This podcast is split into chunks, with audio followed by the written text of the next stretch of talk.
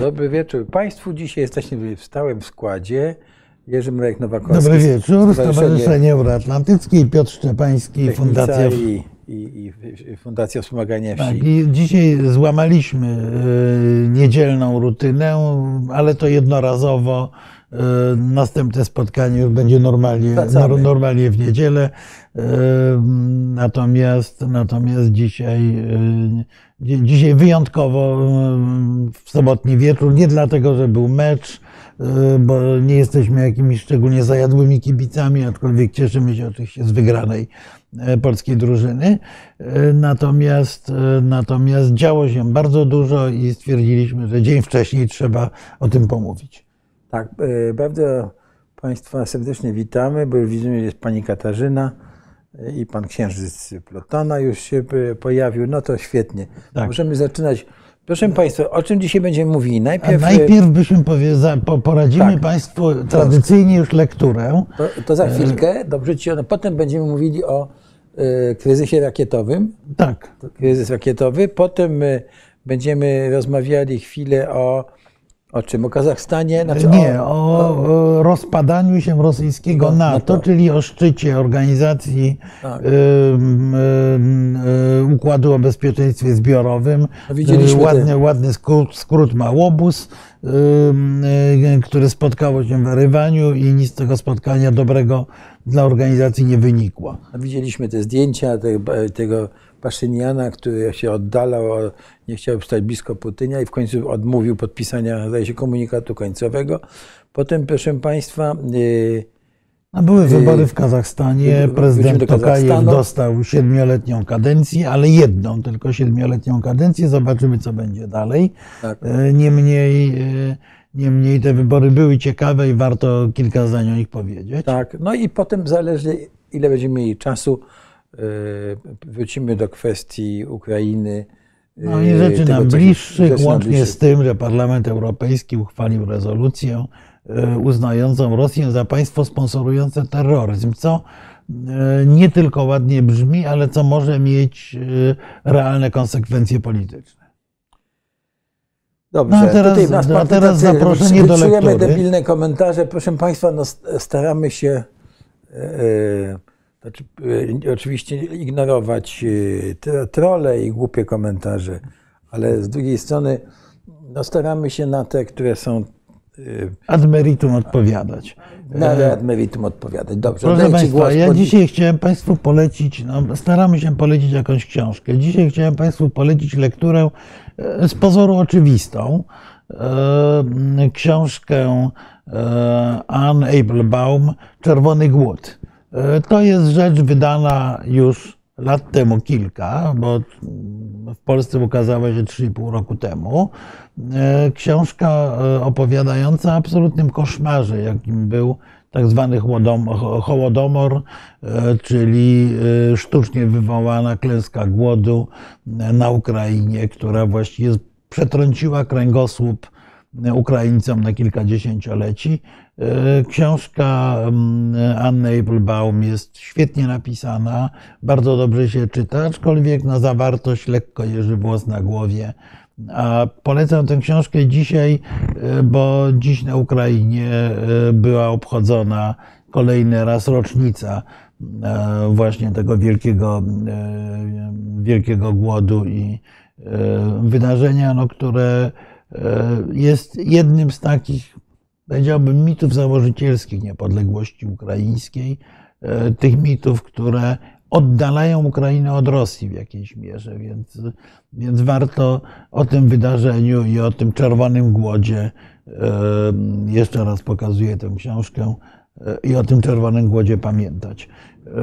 No a teraz już oddaję Ci głos i przechodzimy do, tak powiem, normalnego trybu debaty. Marku, to w takim razie omówmy kryzys, tak zwany kryzys rakietowy, e, ten, który się wydarzył. Tak?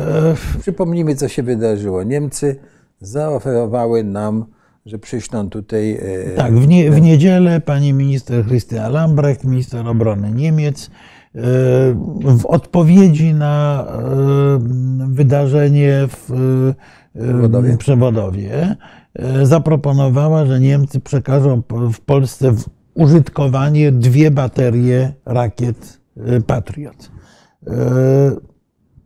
Potem,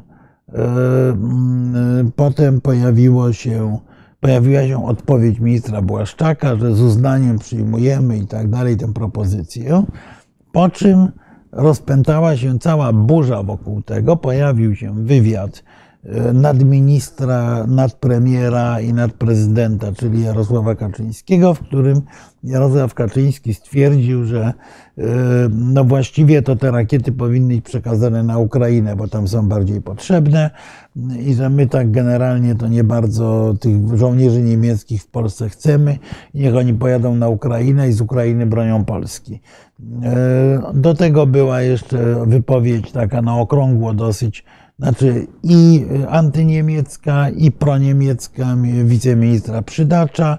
E, potem były kolejne wystąpienia, jeszcze ozdobione e, wypowiedzią pana posła i wiceministra w tej chwili spraw zagranicznych Mularczyka, że będziemy po całym świecie rozsyłali noty informujące, dlaczego nam się należą bilionowe reparacje od Niemiec. I była wypowiedź ministra Błaszczaka potwierdzająca tę osobistą, jak powiedział w wywiadzie Jarosław Kaczyński, opinię e, pana e, posła Kaczyńskiego, że mianowicie e, no, najlepiej by było, gdyby te rakiety przekazano Ukrainie.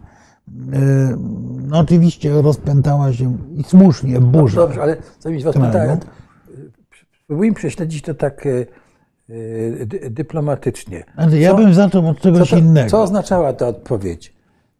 No ta odpowiedź oznaczała, we, weź, weźcie sobie te rakiety, wsadźcie. Właśnie.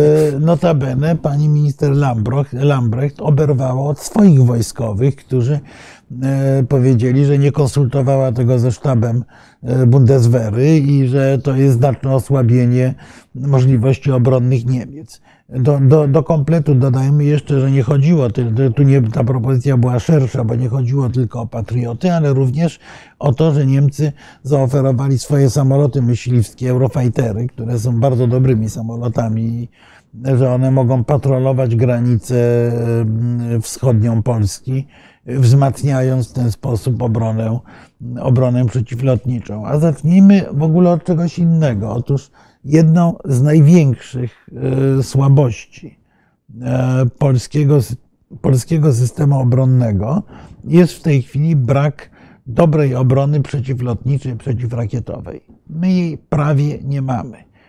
W Polsce z dumą oczywiście nasi politycy mówią, że w Polsce pojawiły się już dwie baterie patriotów polskie I rzeczywiście, rzeczywiście w Bydgoszczy i Toruniu się one pojawiły, e, tylko oficjalnie Ministerstwo Obrony Narodowej informuje, że te baterie będą mogły być użyte, czyli osiągną wstępną gotowość operacyjną, to się tak ładnie nazywa, na przełomie roku 2023 i 2024. Czyli one są, ale jakoby ich nie było. Mamy dwie baterie patriotów, E, które przywieźli ze sobą Amerykanie, które stacjonują koło Rzeszowa i które tak naprawdę są przewidziane wyłącznie do obrony lotniska w Jasionce i amerykańskich, e, i amerykańskich oddziałów. Wobec tego propozycja niemiecka była istotnym wzmocnieniem polskiej obrony e, powietrznej, która, jak mówię, prawie jej nie ma. Mamy te programy Wisła i Narew, one się pięknie nazywają, ale na razie mamy e, też zresztą w testowaniu baterie krótkiego zasięgu Homor amerykańskie, mamy trochę sprzętu sowieckiego i mamy bardzo dobre do walki partyzanckiej e, e, gromy, które no są gromy i stingery, bo stingery też mamy, ale to jest mniej więcej podobnej klasy podobnej klasy uzbrojenie, no ale to służy partyzantom do zestrzeliwania nisko latających helikopterów zasadniczo, czy nisko lecącego samolotu, bo, bo ma żadne zasięgi. Broni przeciwrakietowej praktycznie nie mamy. To są jeszcze stare systemy postsowieckie, bardzo mało, bardzo mało wydajne. Wobec tego yy, oferta niemiecka z punktu widzenia Zresztą to wszyscy generałowie mówią. Z punktu widzenia wojskowego, no była po prostu ofertą znakomitą, bo znacząco wzmacniającą obronę polskiego nieba, szczególnie w tym komponencie przeciwrakietowym, co jest szalenie ważne. Patrioty są dość skuteczne, te nowe generacje patriotów są dość skuteczne jako broń przeciwrakietowa. Bo pamiętajmy, że rakiety Patriot y, w początku lat 80. były projektowane jako rakiety przeciwlotnicze. Y, dopiero ich trzecia generacja została zmodyfikowana na tyle skutecznie, że służy jako bardzo dobra broń przeciwrakietowa. Patrioty dość dobrze sprawdziły się w czasie wojny w Iraku. Pierwszej. Pierwszej, pierwszej. pierwszej tak, tak. Kiedy, e, nie, no, kiedy Saddam Hussein chciał oszczeliwać Arabię Saudyjską, szczególnie Izrael, e, i patrioty zlikwidowały no, w zależności od tego, jak to liczą, 70 do, do, od 70 do 40% lecących skadów, z tym, że ta celność znowu, to, to, ta, ta opowieść o celności też jest opowieścią e, nieco szerszą, dlatego że e, system obronny amerykański przewidywał wtedy, że na jedną, na jedną rakietę wrogą wystrzeliwuje się trzy trzy rakiety Patriot. Wobec tego, nawet jeżeli było strącenie każdej rakiety, no to celność była 33%. E, w każdym razie generalnie te rakiety się sprawdziły jako element systemu obronnego. E, po tym, jak się sprawdziły w czasie pustynnej burzy, zostały zakupione przez większość krajów natowskich, nie tylko natowskich, które czuły się zagrożone. Przypominam, że Niemcy w tej chwili mają kilkanaście baterii patriotów, natomiast pod koniec lat 80., kiedy Niemcy były krajem e, frontowym, miały 40 baterii rakiet Patriot. To skądinąd wiele mówi o naszej polityce zakupowej, bo my docelowo chcemy kupić 8 baterii. One będą świetnie wyglądały na defiladzie, ale jest to zdecydowanie za mało do, obrony, do skutecznej obrony polskiego nieba. Izrael ma kilkadziesiąt baterii, y, Japonia ma kilkadziesiąt baterii, Holandia ma dwadzieścia kupionych i tak dalej, więc, więc nasze zakupy y, patriotów nie są specjalnie rozbudowane, a w tej chwili ich w ogóle nie mamy. Uchodzą patrioty za jedną z najskuteczniejszych broni antyrakietowych. Wobec tego ich przyjęcie wydawało się być oczywistością opowieść o tym, że patrioty mogą pojechać na Ukrainę i że to taki jest nasz gest właśnie wobec Ukraińców, to jest oczywiście bajka o żelaznym wilku, proszę Państwa. Dlatego, że po pierwsze, patrioty mają obsadę niemiecką. Czyli, krótko mówiąc, e, propozycja e, rzucona przez naszych polityków jest propozycją, żeby Niemcy zaangażowały się bezpośrednio w wojnę na Ukrainie. Jak wiadomo, cały czas to powtarza i sekretarz Stoltenberg, i powtarza prezydent Biden. O politykach europejskich już nie mówię. Jasno się stwierdza, że nie chcemy, żeby NATO uczestniczyło w wojnie, ponieważ oznacza to trzecią wojnę światową. Czyli inaczej mówiąc, gdyby nasza propozycja była propozycją serio, a z nieznanych powodów e, wielu polityków rządzącej partii cały czas ściemnia. Dzisiaj słuchałem, e, no, może nie, nie, nie wybitnej specjalistki e, do, do spraw obrony, pani europosłanki, byłej minister Zalewskiej, która tłumaczyła, że oczywiście, że oczywiście to jest wspaniała propozycja, która znacznie wzmocni obronę i tak dalej. No, i że e, Niemcy też powiedzieli, że e, oni to rozważą. No, bo różnica jest taka, że e, politycy niemieccy stosują język dyplomatyczny.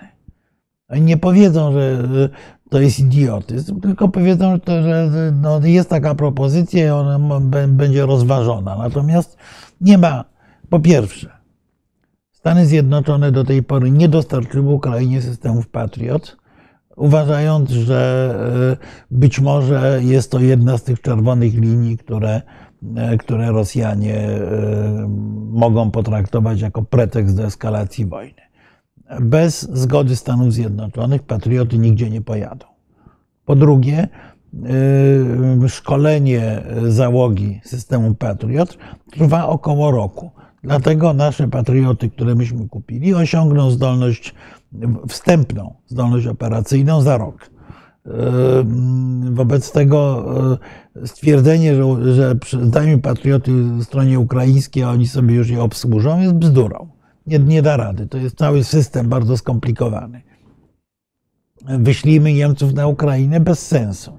Już nie mówię o tym, że umieszczenie tych rakiet na zachodniej granicy Ukrainy byłoby z punktu widzenia ukraińskiego absurdem. Jeśli gdzieś by mieli mieć te patrioty, to, to raczej koło Kijowa i Charkowa, a nie, a nie po to, żeby stały na polskiej granicy. Wobec tego e, z, z, powodów, tak jak tutaj ktoś, ktoś powiedział, że chcieliśmy dać psztyczka Niemcom, w, w, rzeczywistości po prostu była to niezbyt grzeczna i niezbyt elegancka forma odmowy, y, odmowy przyjęcia wsparcia sojuszniczego. I to jest kolejny element, który mnie bardzo zasmuca.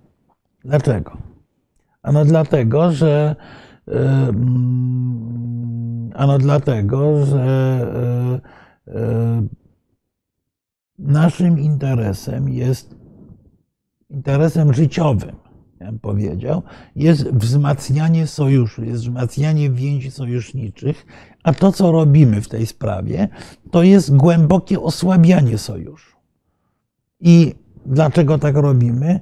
No, w kwietniu E, Jarosław Kaczyński na którymś z, swoich licznych spotkań w czasie podróży po kraju powiedział, że no jeszcze jest za wcześnie, żeby do Polski przychodziły sojusznicze wojska niemieckie, że jeszcze trzeba kilku pokoleń do tego, żeby, żebyśmy znieśli obecność Niemców na naszym terytorium. No, biorąc pod uwagę, że jest to nasz sojusznik i najbliżej e, Polski położony, trochę to dziwnie brzmi, no, ale, ale tak powiedział. E, I Poza tym mamy coś, co pojawiło się tu też w Państwa komentarzach. Mamy jako jeden z głównych motywów e, tak naprawdę kampanii wyborczej, kampanię antyniemiecką. Kampanię antyniemiecką e, z jednej strony zbudowaną na kompletnej bajce o reparacjach, z drugiej strony Y, zbudowanej na tezie, że Niemcy chcą nas, cytuję, wziąć pod but. Że Unia Europejska to nie jest Unia Europejska, tylko to są właściwie Niemcy plus. Y, I y, w tej debacie nagle pojawienie się takiej propozycji niemieckiej, pojawienie niemieckich żołnierzy, którzy bronią polskich granic, no by tę narrację bardzo burzyło. Wobec tego w interesie tak naprawdę kampanii, kampanii wyborczej e, odmawiamy przyjęcia oferty z jednej strony bardzo cennej, z takiego czysto wojskowego punktu widzenia, z drugiej bardzo cennej z punktu widzenia e, spoistości sojuszu natowskiego. Pamiętajmy, że Litwini ostatnio bardzo twardo E, komentowali opóźnienia w wysłaniu kontyngentu żołnierzy niemieckich na Litwę. Jak wiadomo, Niemcy są tym tak zwanym państwem ramowym, które ma bronić Litwę. Te oddziały niemieckie na Litwę się powinny pojawić, się nie pojawiły. Litwini się irytowali. Tymczasem wtedy, kiedy jest oferta niemiecka, że te oddziały pojawią się na granicy Ukrainy w Polsce, to my odmawiamy. Wobec tego słusznie sojusznicy zaczną się zastanawiać, czy ten sojusz przypadkiem nie ma kilku kategorii członków. A to jest najgorsze, co nam się może przydarzyć, taka, e, taka e, kategoryzacja.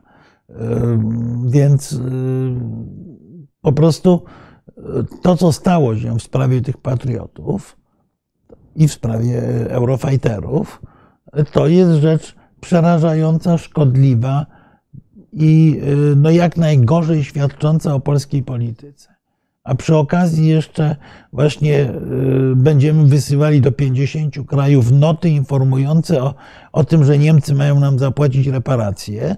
Czyli krótko mówiąc, wystąpimy znowu jako co najmniej krytyk, jak nie gorzej, naszego bliskiego sojusznika. Bo ja przypominam, Niemcy są w Unii i w NATO krajem sojuszniczym. Mamy z nimi podpisany sojusz, nie e, pakt o nieagresji, tylko ścisły sojusz wojskowy i gospodarczy.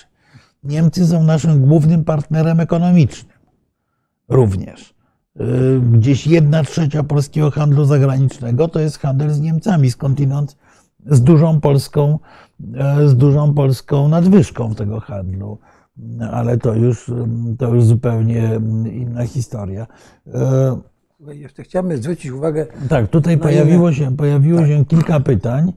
E, tak, no, co pan sądzi o trendzie prowadzenia polityki zagranicznej przez Twittera? Bardzo źle sądzę. E, bardzo źle sądzę o polityce Twitterowej. Ja w czasie, kiedy byłem ambasadorem, odmawiałem prowadzenia Twittera i komentowania na Twitterze wydarzeń, mimo że wtedy, wtedy była to, było to bardzo modne, powiedzmy, w polskiej dyplomacji, zresztą nie tylko w polskiej. To jest niestety coraz częstsze zjawisko i zjawisko, które może bardzo utrudniać politykę, bo, bo, no bo, bo, bo, bo debata twitterowa nie jest debatą przesadnie ani E, pogłębioną, bo mamy tutaj ograniczenie ilości znaków, ale mam wrażenie, że Elon Musk wykończy szybko Twittera i problem dyplomacji twitterowej e, umrze śmiercią naturalną. To taka, taka cicha nadzieja. E, tu jeszcze pojawiło się pytanie, proszę wytłumaczyć, E, mechanizmy unijne, bo jak walczyć z tą narracją? Nie ma jakich mechanizmach unijnych e, mówimy. Rozumiem, że to pan e, się, się czy pani poczuła się poczuł, Chyba pan, pan, pan Bodzio. bezradny wobec. Ja muszę powiedzieć, że też czuję się bezradny, że ludzie kupują tą, tą narrację Unii Europejskiej, bo jak, jak spojrzymy na ostatnie 30 lat, jak się Polska rozwijała, to cokolwiek, gdziekolwiek nie, nie, cokolwiek nie powiemy, gdziekolwiek nie popatrzymy, no to to był efekt naszej obecności w Unii. Tak? Ten, ten rozwój tak? naszej y, y, możliwości y, korzystania nie tylko z funduszy unijnych, ale przede wszystkim otwartego wielkiego rynku dla naszych rolników, którzy no pamiętam to, jak dzisiaj straszliwie się bali tego przyłączenia do Unii. Tak. Także po prostu myśmy zbudowali nie, największą, największy dobrobyt w naszych dziejach dzięki temu, że znaleźliśmy się w tej, w tej strukturze. No tak, no, tak? Bo, no, no to, ale nie, no to jest oczywiste. No, jeżeli, to jest oczywiste. Jeżeli pan Kowalski produkuje dobre krzesła, no mamy akurat no, przypadek no firmy Krzanowskich, tak, rzeczywiście, tak. E, autentycznej, produkuje dobre krzesła no to ile ich może w Polsce sprzedać? Pół miliona, 200 tysięcy, góra. A tu nagle po wejściu do Unii przed panem Kowalskim otworzył się rynek półmiliardowy, bogaty. E, wobec tego on nagle może. na te krzesła jeszcze tak, i nie ma, żadnych, nie ma żadnych, żadnych ograniczeń Cel celnych, ma, innych. Tak. Wobec tego on może wszędzie sprzedawać te swoje krzesła, tak samo jak Ktoś tam może sprzedawać swoje śrubki, e, dowolne produkty. Polskie rolnictwo jest e, jednym z największych eksporterów w Unii Europejskiej. Na Unii Europejskiej nie zarabiamy, otrzymując dotacje. Bo myśmy się w, naszej narracji publicznej, nie tylko, e, nie, nie tylko rządowej, w naszej narracji publicznej Unia Europejska jest traktowana jako bankomat taki, który wypłaca nam pieniądze. Otóż tak. nieprawda. Unia jest przede wszystkim ogromnym rynkiem i dzięki udziałowi w tym ogromnym rynku, bez ceł, bez ograniczeń, bez granic, nasze firmy mogą się rozwijać. To jest podstawa, e, podstawowy sens funkcjonowania w Unii. Tak samo jak tutaj pan Marek pisze, że żandarm niemiecki patrolujący polskie miasta, tylko PO mogło mieć taki pomysł. No ja nie słyszałem o pomyśle sprowadzenia niemieckich żandarmów, e, natomiast e, pomysł sprowadzenia mniej więcej 400 niemieckich żołnierzy obsługujących baterie przeciwlotnicze nie jest niczym nadzwyczajnym. Zwracam uwagę, że polscy na przykład strażnicy graniczni jeżdżą do Grecji, jeżdżą do Włoch, jeżdżą do Hiszpanii, pracują na granicach, ponieważ istnieje wspólna granica Unii Europejskiej. I co więcej, mam wrażenie, że tego typu działania powodują, że się generalnie lepiej rozumiemy. Panie Marku, pan mówi o tym niemieckim żandarmie. No mówię, tego żandarma chwilowo nie ma i nie sądzę, że patrolował polskie ulice, bo na to nam policji wystarczy. E, natomiast e, wyobrażam sobie niemieckich żołnierzy na polskiej granicy. Co więcej, oni są pożądani na polskiej granicy, dlatego że nasza obawa jest taka, że w razie konfliktu być może część krajów właśnie europejskich NATO będzie chciała ten konflikt lokalizować, minimalizować, zmniejszać swój udział. Otóż jeżeli ci żołnierze będą w tym e, umownym przewodowie, w który trafi rakieta, to e, w naturalny sposób również opinia publiczna tych Niemiec będzie zaangażowana po naszej stronie E, emocjonalnie wiążąc się z tymi, z tymi swoimi żołnierzami. To, że ci żołnierze bronią Polski, Litwy, Łotwy czy, czy dowolnego innego państwa, powoduje większe zaangażowanie w myślenie o generalnie natowskim, europejskiej polityce wschodniej. A to zaangażowanie jest niezbędne, bo e, czy nam się to podoba, czy nie, największe pieniądze w Europie mają Niemcy. Jeżeli mówimy teraz, bo za chwilę przejdziemy do kwestii ukraińskich, jeżeli mówimy o odbudowie Ukrainy, to odbudowa Ukrainy bez poważnego finansowego zaangażowania Niemiec, tłumacząc na polski, bez zaangażowania niemieckiego podatnika. Herr Müller musi dać swoje pieniądze i dać zgodę, żeby jego pieniądze poszły na odbudowę Ukrainy. Otóż bez tego zaangażowania odbudowa Ukrainy się zwyczajnie nie uda i koniec. Stany Zjednoczone same tego nie załatwią, wbrew temu, co wyobrażają sobie niektórzy nasi, nasi politycy. Ja bym chciał zwrócić uwagę i zapytać Cię o to, czy słusznie, na dwa aspekty jeszcze tego kryzysu rakietowego. Pierwszy jest taki, jak to jest widziane y, z Rosji, bo Y, y,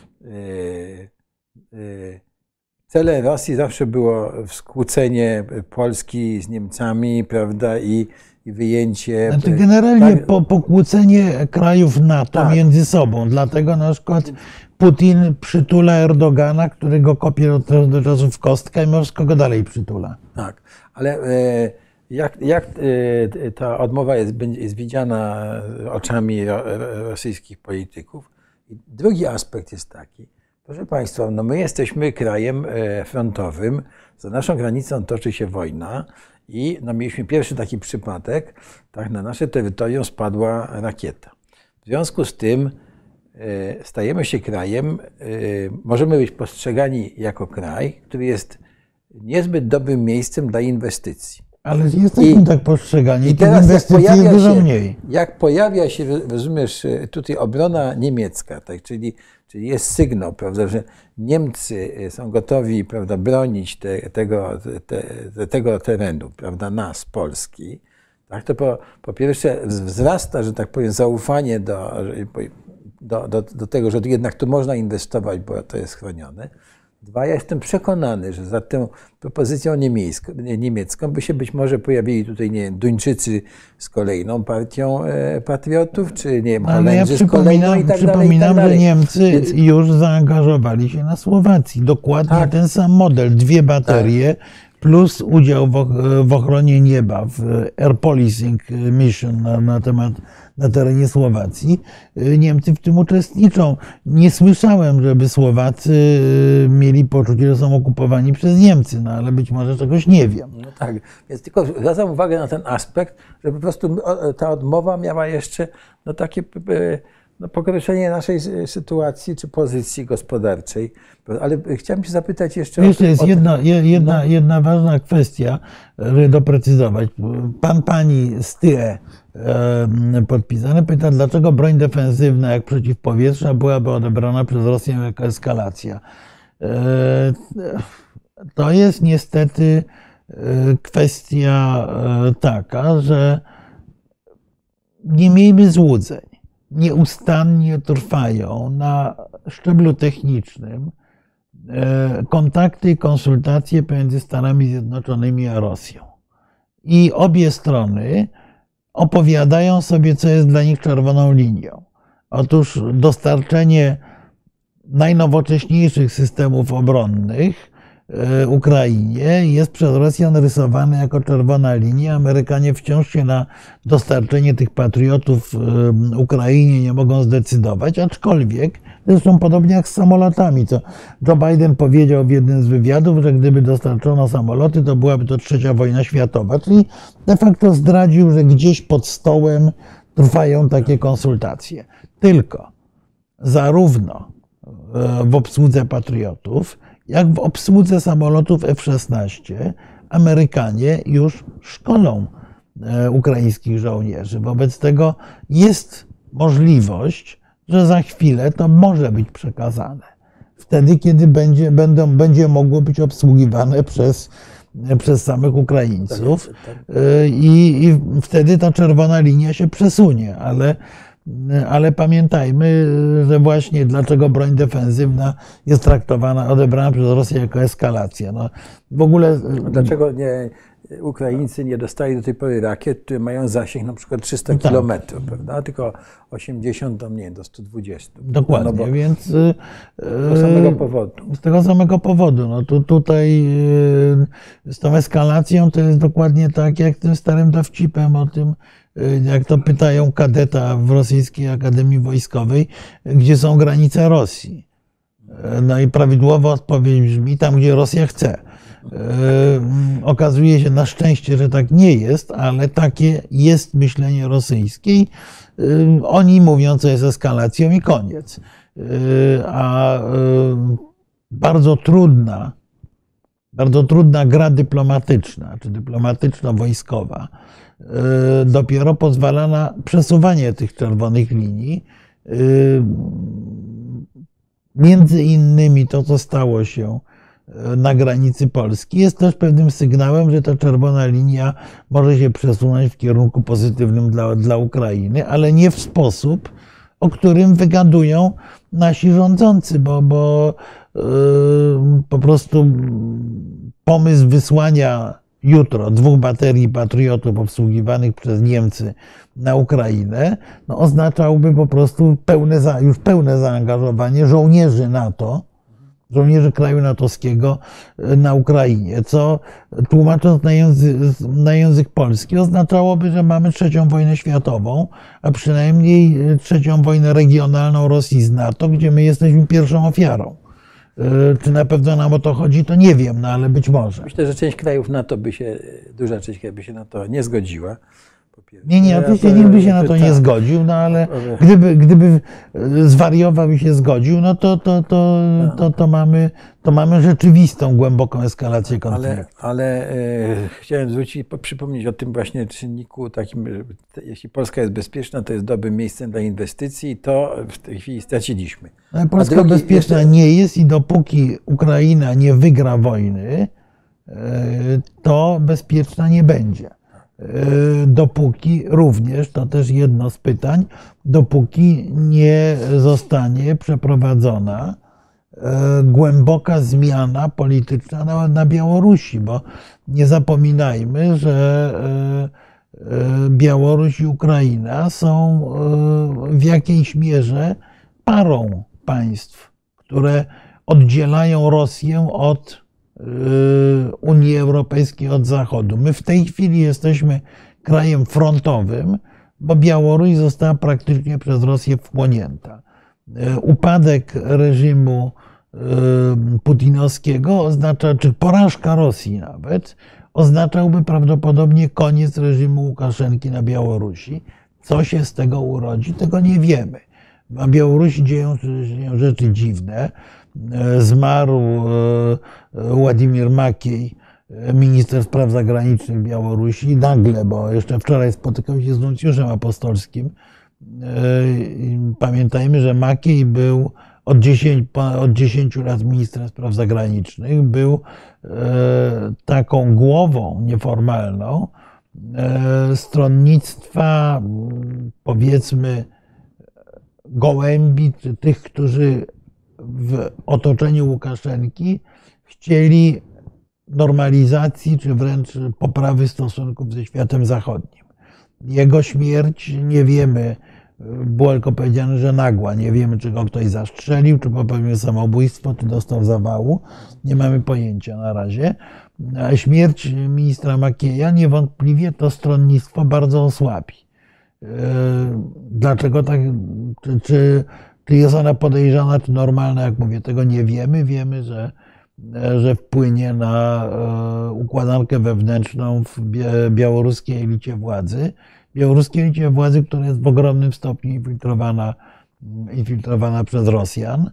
E, białoruskiej elicie władzy, w której również mamy e, być może kłopoty zdrowotne Aleksandra Łukaszenki, dlatego że na szczycie krajów organizacji E, układu o bezpieczeństwie zbiorowym. E, Łukaszenka, który przyleciał do Erywania, e, prawie nie był w stanie zejść po schodkach samolotu. To wycięto oczywiście z relacji telewizyjnych. Natomiast w Rosji i na Białorusi, natomiast nie wycięto na przykład w Armenii.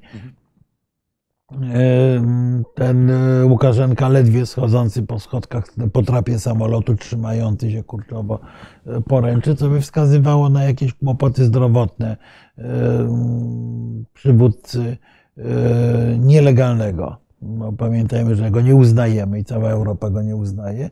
Przywódcy nielegalnego Białorusi a to nie jest tylko przywódca, tylko jest to dyktator, jest to człowiek, który jest osią systemu władzy. E, pytanie brzmi, czy Rosjanie się go też już nie chcą pozbyć, bo to jest zupełnie, zupełnie inna mogą, historia. Mogą mieć dosyć jasne. Ja tylko, żeby zakończyć dyskusję o tych patriotach, chcę zwrócić uwagę na jeszcze jeden aspekt, że w tych technologiach w patriotach jest masę elementów y, tajnych, których prawdopodobnie Rosjanie nie mają. No, skądinąd, I... skądinąd jeden ze szpiegów PRL-owskich y, wykradł y, istotną część technologii Patriota, tylko tej pierwszej wersji przeciwlotniczej i przekazał, przekazał Związkowi Sowieckiemu w latach 80. Tak, to jako ciekawostkę, ale więc tutaj też musimy pamiętać o tym aspekcie, że nie wszystkie patrioty nadają się tak, tak natychmiast do przekazania. Pewnie trzeba będzie coś w nich zmienić, Nie, nie, no to jest, to, tak to, to jest oczywiste. No, zresztą w wielu systemach broni trzeba właśnie wymontowywać mnóstwo, mnóstwo elementów, które mogłyby być y, przechwycone przez, przez przeciwnika i ułatwić mu y, odpowiedź. To, to, to, to jest y, absolutnie jasne, ale tak mówię, no przede, przede wszystkim mnie przeraża to, że e, polityka polska jest polityką e, trzymania wszystkich jajek w amerykańskim koszyku. E, no to jest takie powiedzenie, że mądry polityk nie trzyma wszystkich jajek w jednym koszyku, no bo jak on się spadnie, to się potłuką wszystkie, one powinny być tak, ale podzielone. Mądry, mądry, dobry lis ma trzy nowie, to chińskie. Tak. E, ale, e, ale pamiętajmy o tym, że Stany Zjednoczone wielokrotnie sygnalizowały, że ich priorytetem jest obszar zachodniego Pacyfiku. Tak. I to się nie zmieniło. To się nie zmieniło. E, zaangażowanie amerykańskie w Europie jest chwalebne i bardzo znaczne, ale przypomnijmy również, że Donald Trump to zaangażowanie znacząco zmniejszał. E, I e, Donald Trump e, jest kandydatem na, jest kandydatem na prezydenta, czy chce kandydować na prezydenta w kolejnych wyborach. Nie jest sprawą oczywistą, czy znowu nie wróci do pewnego izolacjonizmu. Mhm.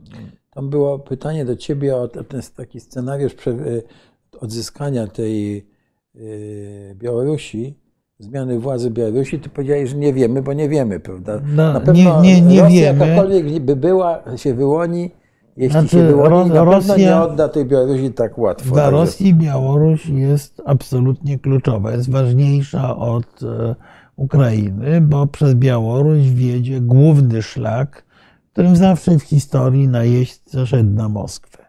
I to trochę jest psychologia, a trochę obrona tej przedmościa, tej bramy smoleńskiej jest yy, głównym elementem rosyjskiej głębi strategicznej w tej chwili. Więc, yy, yy, więc oczywiście Rosjanie nie będą chcieli odpuścić Białorusi.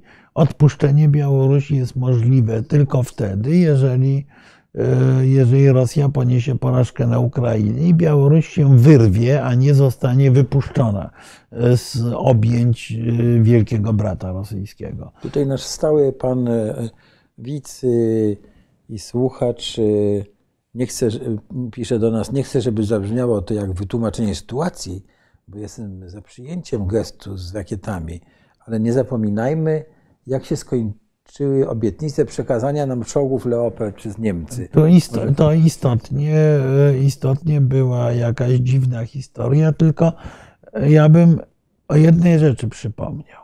Mianowicie, że kłopot polega na tym, że Niemcy tych czołgów Leopard nie mają. Że w tej chwili najpotężniejszą siłą pancerną w europejskiej części NATO e, cały czas pozostaje Polska.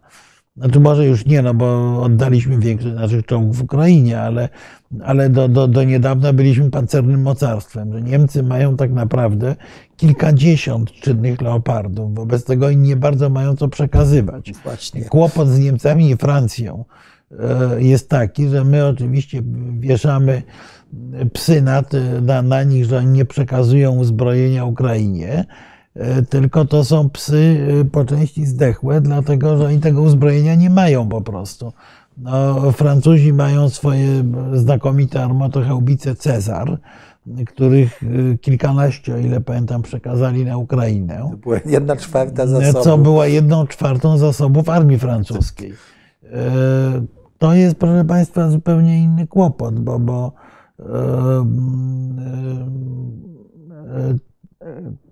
patrioty Niemcy mają od Amerykanów. E, Niemcy kupiły e, w latach 80. te najstarsze systemy Patriot, które nie są szczególnie nam potrzebne, bo one są przeciwlotnicze. Oprócz tego miały wypożyczone od Amerykanów z opcją zakupu kilkadziesiąt następnych systemów Patriot. E, I z tego co wiem, to te patrioty nowszej generacji, ale nie najnowszej, Niemcy chcą, e, chciały właśnie przekazać e, dwie baterie na granicę, na granicę z Polską, co byłoby też istotnym uszczupleniem, ponieważ Niemcy, o ile 30 e, lat temu miały 40 baterii patriotów, o tyle w tej chwili mamy ich 12, a właściwie tak 12, bo dwie są na Słowacji, czyli przekazaliby nam jedną szóstą całej swojej obrony powietrznej. Na pewno nie, był to, nie byłby to przypadek leopardów, tak? tak? Rakiety, znaczy, tak, no bo pozycja była poważna. Tak, nie, w wypadku leopardów... I teraz tu padło też pytanie, czy ci żołnierze z tych rakietach by słuchali e, polski, polskich, e, polskiego dowództwa. Proszę Państwa... No, Oni by słuchali dowództwa natowskiego, natowskiego no które w części jest polskie, i oczywiście byliby częścią polskiego obszaru operacyjnego. Natomiast również Wojsko Polskie w tym zakresie podlega dowodzeniu, jest częścią NATO, podlega e, dowództwu e, kwatery głównej NATO w e, Mons w ja Belgii. Nie chcę mądrzyć, ale reakcja tych, tych, tych patriotów wynikałaby z obserwacji przez natowskie E, a, a, awaksy, tak? Czy, tak. i tak dalej. No i, i również tak nasze, dalej. nasze systemy, które są też włączone do, tak. do, do, do systemu natowskiego. Nie ma tutaj e, takiej, żeby podlegały komendzie, prawda, że, że tak jak to nie wiem, było w II wojnie światowej, czy, czy w czasach napoleońskich, że ktoś e, przyjeżdżał, czy, czy nie wiem, tak jak była e, Kmicic i Tatarzy, prawda? Także, tak, nie, no ale to, to, no, nie. to jest nieprawdopodobnie skomplikowana broń, e, połączona w sieć elektroniczną. Znowu wracamy do tych dwóch baterii, które myśmy już kupili. Ich włączenie w cały system będzie trwało bardzo długo. Baterie niemieckie w tym systemie są Wobec tego ich pojawienie się na naszej granicy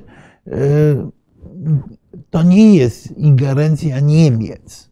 To jest oczywiście decyzja państwa niemieckiego, że, że osłabia swoją własną obronę. Natomiast ta obrona jest częścią systemu NATO i jak mówię, Niemcy bez uzgodnienia tego z Amerykanami nie mogli nam tych rakiet zaoferować, nawet jakby chcieli, ponieważ Amerykanie zastrzegają, że jako producenci systemu Patriot e, muszą dać zgodę na jego przemieszczenie.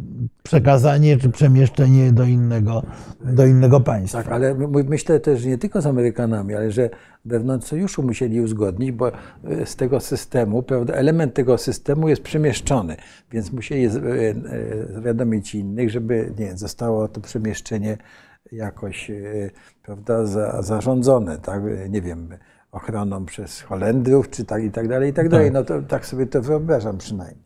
Nie, no to, to, to no mówię, to jest oczywiste. Tutaj parę głosów padło, że Yy, byłoby dobrze, gdybyśmy wspomnieli też o ciemnych stronach. Nie o, wiem czego. To, nie, chodzi, tutaj rozumiem, że panu chodzi o to, że y, najlepszy jest realizm, czyli pan by chciał, żebyśmy powiedzieli coś takiego o ciemnych stronach bycia y, w Unii Europejskiej.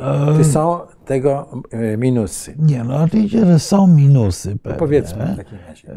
E, są minusy, ponieważ musimy się e, jako gospodarka dostosowywać do regulacji unijnych. Nie możemy sobie na przykład, nie wiem, dowoli łowić dorsze ile chcemy i sprzedawać, to blokuje, no nie wiem, istnieją kwoty mleczne, które blokują produkcję e, mleka, którego moglibyśmy produkować więcej. To gdzie sprzedać. E, no ale to, no, to i sprzedać w Unii oczywiście. Mhm. Po, po, po, no po tak, zaniżonej ale wtedy, cenie, ale, ale wtedy, a wtedy inni gracze inni unijni tracą.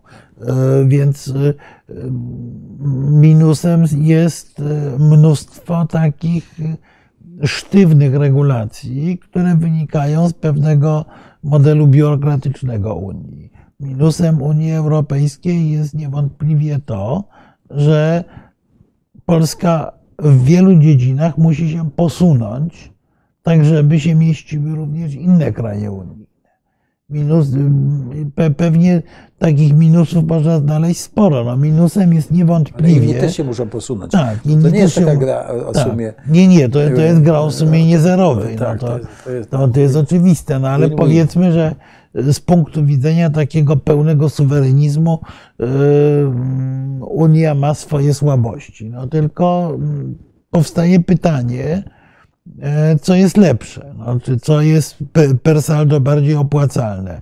E, Brytyjczycy wyszli z Unii, w tej chwili już większość Brytyjczyków uważa, że to był błąd. E, natomiast Brytyjczycy znajdują się w kompletnie innej niż my sytuacji, ponieważ oni mieli ten swój Commonwealth, czyli Wielka Brytania ma protezę w postaci ścisłych, e, ścisłej współpracy handlowej i politycznej z ogromną ilością krajów, które były kiedyś brytyjskimi koloniami, e, łącznie z gigantycznymi Indiami. E, I Brytyjczycy zakładali, że jak wyjdą z Unii, to będą korzystali z premii wynikającej z tego, że mają, że mają brytyjską wspólnotę narodów. Trochę na tym zyskują, ale bardzo niewiele. E, dużo mniej niż sądzili, że zyskają. Na razie jedynym plusem, zdaniem obywateli Wielkiej Brytanii, e, Brexitu jest to, że przeprowadzono skuteczniejszą niż w reszcie Europy akcję szczepionkową e, przeciw COVID-19. To, to jest jedyne, jedyny element, który dostał powyżej 50% jako coś, co jest dobrym skutkiem wyjścia z Unii. Oczywiście wyjście, wyjście, oczywiście Unia również to jest nie wiem, otwarcie granic na e, migrację, jakoś tak ja nie widzę, żeby tłumy obywateli innych krajów Unii Europejskiej się do Polski przemieszczały. To jest przyjęcie e, gorszego, wydaje mi się, niż amerykański czy brytyjski modelu edukacji wyższej opartej na procesie bolońskim. Takich słabości można znaleźć bardzo wiele, tylko waga słabości w stosunku do zysku jest dość, jest dość Ja powiem o jednej- oczywista. o A jednej to ba- jeszcze pan Marek pyta, kto blokuje y, KPO, czy aby nie Niemcy? Nie, sami E, blokujemy. Otóż no. po pierwsze sobie sami blokujemy, a po drugie, pana. jeżeli ktoś blokuje, to blokuje, to blokują bardziej Czesi, bardziej Holendrzy, bardziej Szwedzi, bo ci są najbardziej przywiązani do tego pakietu praworządnościowo praworządnościowego. Ale- ale- ale Akurat Niemcy, nie, Niemcy w wypadku praworządności też mają, też mają trochę za kołnierzem, Tak. y, więc oni, oni są tutaj jednymi z ostatnich, którzy blokują KPO, bo między innymi z punktu widzenia Niemiec, y, panie Marku, wbrew temu, co, co mówi durna propaganda, bo, bo to, to oczywiście jest fajnie tak sobie opowiadać, ale E, Akurat e, Niemcy e, są najbardziej nastawieni na to, żeby to KPO wypłacić bez względu na wszystko inne, bo oni na tym po prostu zyskują. Pamiętajmy, że wypłacenie pieniędzy z KPO to jest impuls przyspieszający polską gospodarkę, która w dużej mierze jest powiązana kooperacyjnie z gospodarką niemiecką. Czyli KPO e, płynące do Polski oznacza, że e, że Niemcy mogą e, e, skuteczniej i taniej pozyskiwać na przykład różne e, komponenty czy produkty końcowe, bo czasami produkujemy produkty końcowe na rynek, tak. na rynek niemiecki pod różnymi niemieckimi markami. To, to jest jeszcze raz, dobrze zwróciłeś na to uwagę, bo to jest, jest jeszcze jeden argument przeciwko tej, tym fobii, tym, tym wszystkim fobiom antyniemieckim, ale ja bym chciał wrócić do tych ciemnych stron Unii Europejskiej, bo ogromnie ciemną stroną jest to, że tam, rozumiesz, w tych wszystkich gremiach, no to trzeba, rozumiesz, to wszystko czytać, rozumiesz, to trzeba tam się przygotowywać do tych spotkań. Wiesz, że to jest wysiłku? To Słuchaj, dla tak. tych wszystkich ludzi, tych, którzy tam są pomianowani, oni nie znają języków. Słuchaj, wiesz, ile to jest pracy? No kurczę, no no to- to, to- jest e, strasznie ciężkie. No, żeby, Tak. żeby w ogóle tam istnieć jakoś, rozumiesz, trzeba chodzić i rozmawiać, wiedzieć, co mówić.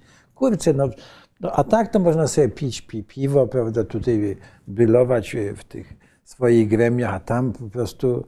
No to jest Nie, no ogromny po- nie, wysiłek. no poza- i poza wiesz, tym- to jest stresu, że trzeba pójść z kimś pogadać, rozumiesz? No, No w obcym języku W obcym języku tak. jeszcze, bo- ale przecież nikt nie będzie nam mówił przecież Tak. w obcych językach, co mamy robić, przecież jaki to jest obciach. Nie, no, ja kurczę, mówię, no, ja ze, sm- ze smutkiem na to patrzę, bo y, ja zadałem moim studentom w pewnej chwili właśnie to pytanie o te ciemne strony Tak. e, Unii Europejskiej i oni też pojechali takim stereotypem suwerenistycznym.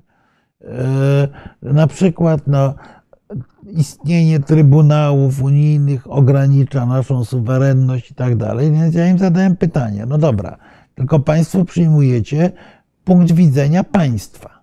Z punktu widzenia państwa to jest istotnie ograniczenie pewnej suwerenności. Ale e, teraz przyjmijcie punkt widzenia obywatela. Obywatela, który na przykład został skrzywdzony przez sąd. On ma jedną instancję dodatkową, do której się może odwołać. On może pójść do Europejskiego Trybunału Praw Człowieka. Więc tutaj punkt widzenia państwowy i obywatelski zaczyna się rozjeżdżać. I w wielu kwestiach tak, ta, tak, tak będzie, więc y, też pamiętajmy o tej, y, o, o tej kwestii ciemnej. Przepraszam, ale ty, Robinson Crusoe, znam jednego suwerennego Robinson. No, bardzo fajna podpowiedź. No. Dziękuję, przepraszam, bo ci przerwałem. Nie, no y, to oczywiście kwestia suwerenności państwowej, szczególnie dla państwa, które tej suwerenności przez długi czas było pozbawione, jest ważna. E, Natomiast e, ja czasami, czasami też w rozmowie z moimi studentami e, używam takiego porównania, no, że jak skute, czy skutecznie będziemy się bronili, mając naszego własnego kałasznikowa i siedząc w naszej chałupie, czy mając 20% udziału w czołgu. Oczywiście 20% udziału w czołgu nie gwarantuje, że ten czołg zawsze pojedzie tam, gdzie chcemy. Ale z kolei, jeżeli pojedzie tam, gdzie chcemy, będzie nieporównanie bardziej skuteczny od Kałasznikowa. Możemy to, możemy to długo ciągnąć. Wracając do, do kwestii tych nieszczęsnych rakiet, uważam, że podporządkowaliśmy propagandzie, bo nawet nie celom krótkoterminowym, tylko po prostu propagandzie podporządkowujemy interesy bezpieczeństwa państwa i to zaczyna być naprawdę groźne. Yy, co więcej, zaczynamy być nie tylko w Europie. Bo pamiętajmy, że patrzą na nas Amerykanie, patrzą na nas Kanadyjczycy. Zaczynamy się zachowywać jak taki yy, rozbijacz yy, naszej wspólnoty, naszej solidarności natowskiej, nie tylko, nie, nie tylko już unijnej. E, I e, trochę pakujemy się w taką pozycję, w jakiej znalazł się prezydent Erdogan. Tylko pamiętajcie Państwo jednej rzeczy, że w odróżnieniu od Erdogana, my nie mamy Bosforu i Dardaneli. My nie mamy granicy z Bliskim Wschodem kluczowej dla bezpieczeństwa E, całego obszaru natowskiego. My nie graniczymy z Iranem. My graniczymy z Rosją, Białorusią, Ukrainą, czyli krajami, które Rosja jest agresywnym przeciwnikiem, coraz bardziej oczywisty sposób postrzeganym jako przeciwnik znowu przez NATO. Białoruś jest w intensywny sposób kolonizowana przez Rosję, a Ukraina jest obszarem gorącej wojny wydanej przez państwo rosyjskie. Czyli w stosunku do pozycji Turcji, która też e, bardzo nadwyręża tę solidarność e, natowską, mamy nieporównanie gorsze położenie geopolityczne. Jesteśmy mniej cenni, za to bardziej zagrożeni. Tam, przepraszam, bo tam był komentarz, że pomyliły się rakiety z, dwo, z dwoma mieczami, co mnie, co mnie rozbawiło trochę. Bardzo fajny. Ale e, no, komentarz o Robinsonie Crusoe, prawda, i tak dalej. Dobrze. Patrioty Słuchaj. potrzebne są na Ukrainie, żeby bronić naszego nieba, powiada pan Waldemar. E, panie Waldemarze, a czy wie pan, jaki jest zasięg patriotów? bo generalnie one są skuteczne na dystansie do 50-70 km góra. Mogą mieć 160, ale to już jest końcówka. Wobec tego, w jaki sposób one z Ukrainy będą bronić naszego nieba? No chwileczkę. Y, niemieckie patrioty w Polsce to w czasy dla ich. Y, no przecież to, no, no, proszę wybaczyć, ale to jest bajka Patrioty to nie są jakieś hiper, super rakiety, to jest sprawny sprzęt do obrony powietrznej, jak mówię, średniodystansowy. To nie są długodystansowe rakiety. To są rakiety. Y, y, w jaki sposób z Ukrainy będą broniły polskiego nieba na dystansie 70 km? No chwileczkę. Coś mi się tu nie zgadza. Y, słuchaj, jeszcze Dziękuję, Pan tutaj dziękuję za odpowiedź. To co, wrócimy, przeszłyby, wrócimy teraz do, wrócimy teraz do... Znaczy na chwilę znowu ucieknijmy od, tak, z, od, trudnej, z trudnych relacji polsko-niemieckich, polsko-unijnych, polsko-natowskich i tak dalej do E, rzeczy, którą możemy trochę obserwować jako obserwator, czyli, czyli do erywania. Tutaj skądinąd Albo do erywania, dobrze.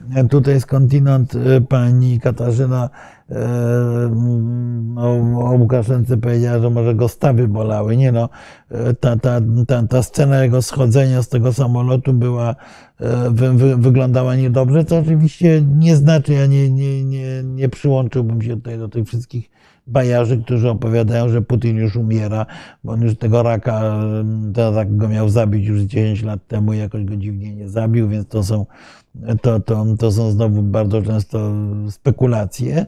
Natomiast sygnalizuje coś takiego, że e, lider e, prorosyjski Białorusi. Ale kiedyś były tak, że jechali ci przywódcy krajów komunistycznych do Moskwy i wszyscy tam, no, no tak, a to no. zawał serca, a to, więc to jakieś, może tradycji staje się zadość jakiej, bo...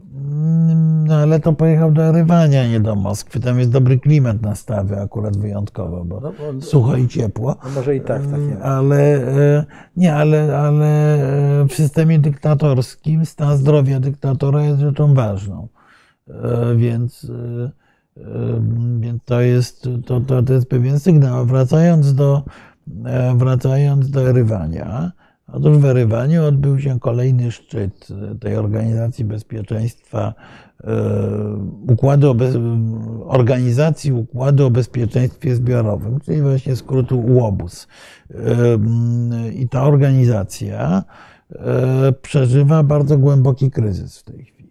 Ten kryzys przywódcy, łącznie z Władimirem Putinem, który tam poleciał, łącznie z prezydentem Kazachstanu, który mi- mimo wyborów też tam poleciał, e, łącznie z Łukaszenką właśnie i tak dalej, e, chcieli zażegnać. Mm, Ten kryzys y, w dużej mierze był związany z tym, że ta organizacja nie potrafiła e, odpowiedzieć na e, wezwania Armenii, która również do tej organizacji należy, o wsparcie wobec e, ataku ze strony Azerbejdżanu, czy ataków właściwie.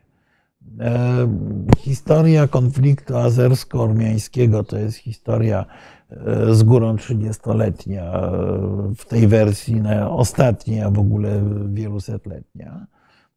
Generalnie ten konflikt toczył się wcześniej obszar Górskiego Karabachu.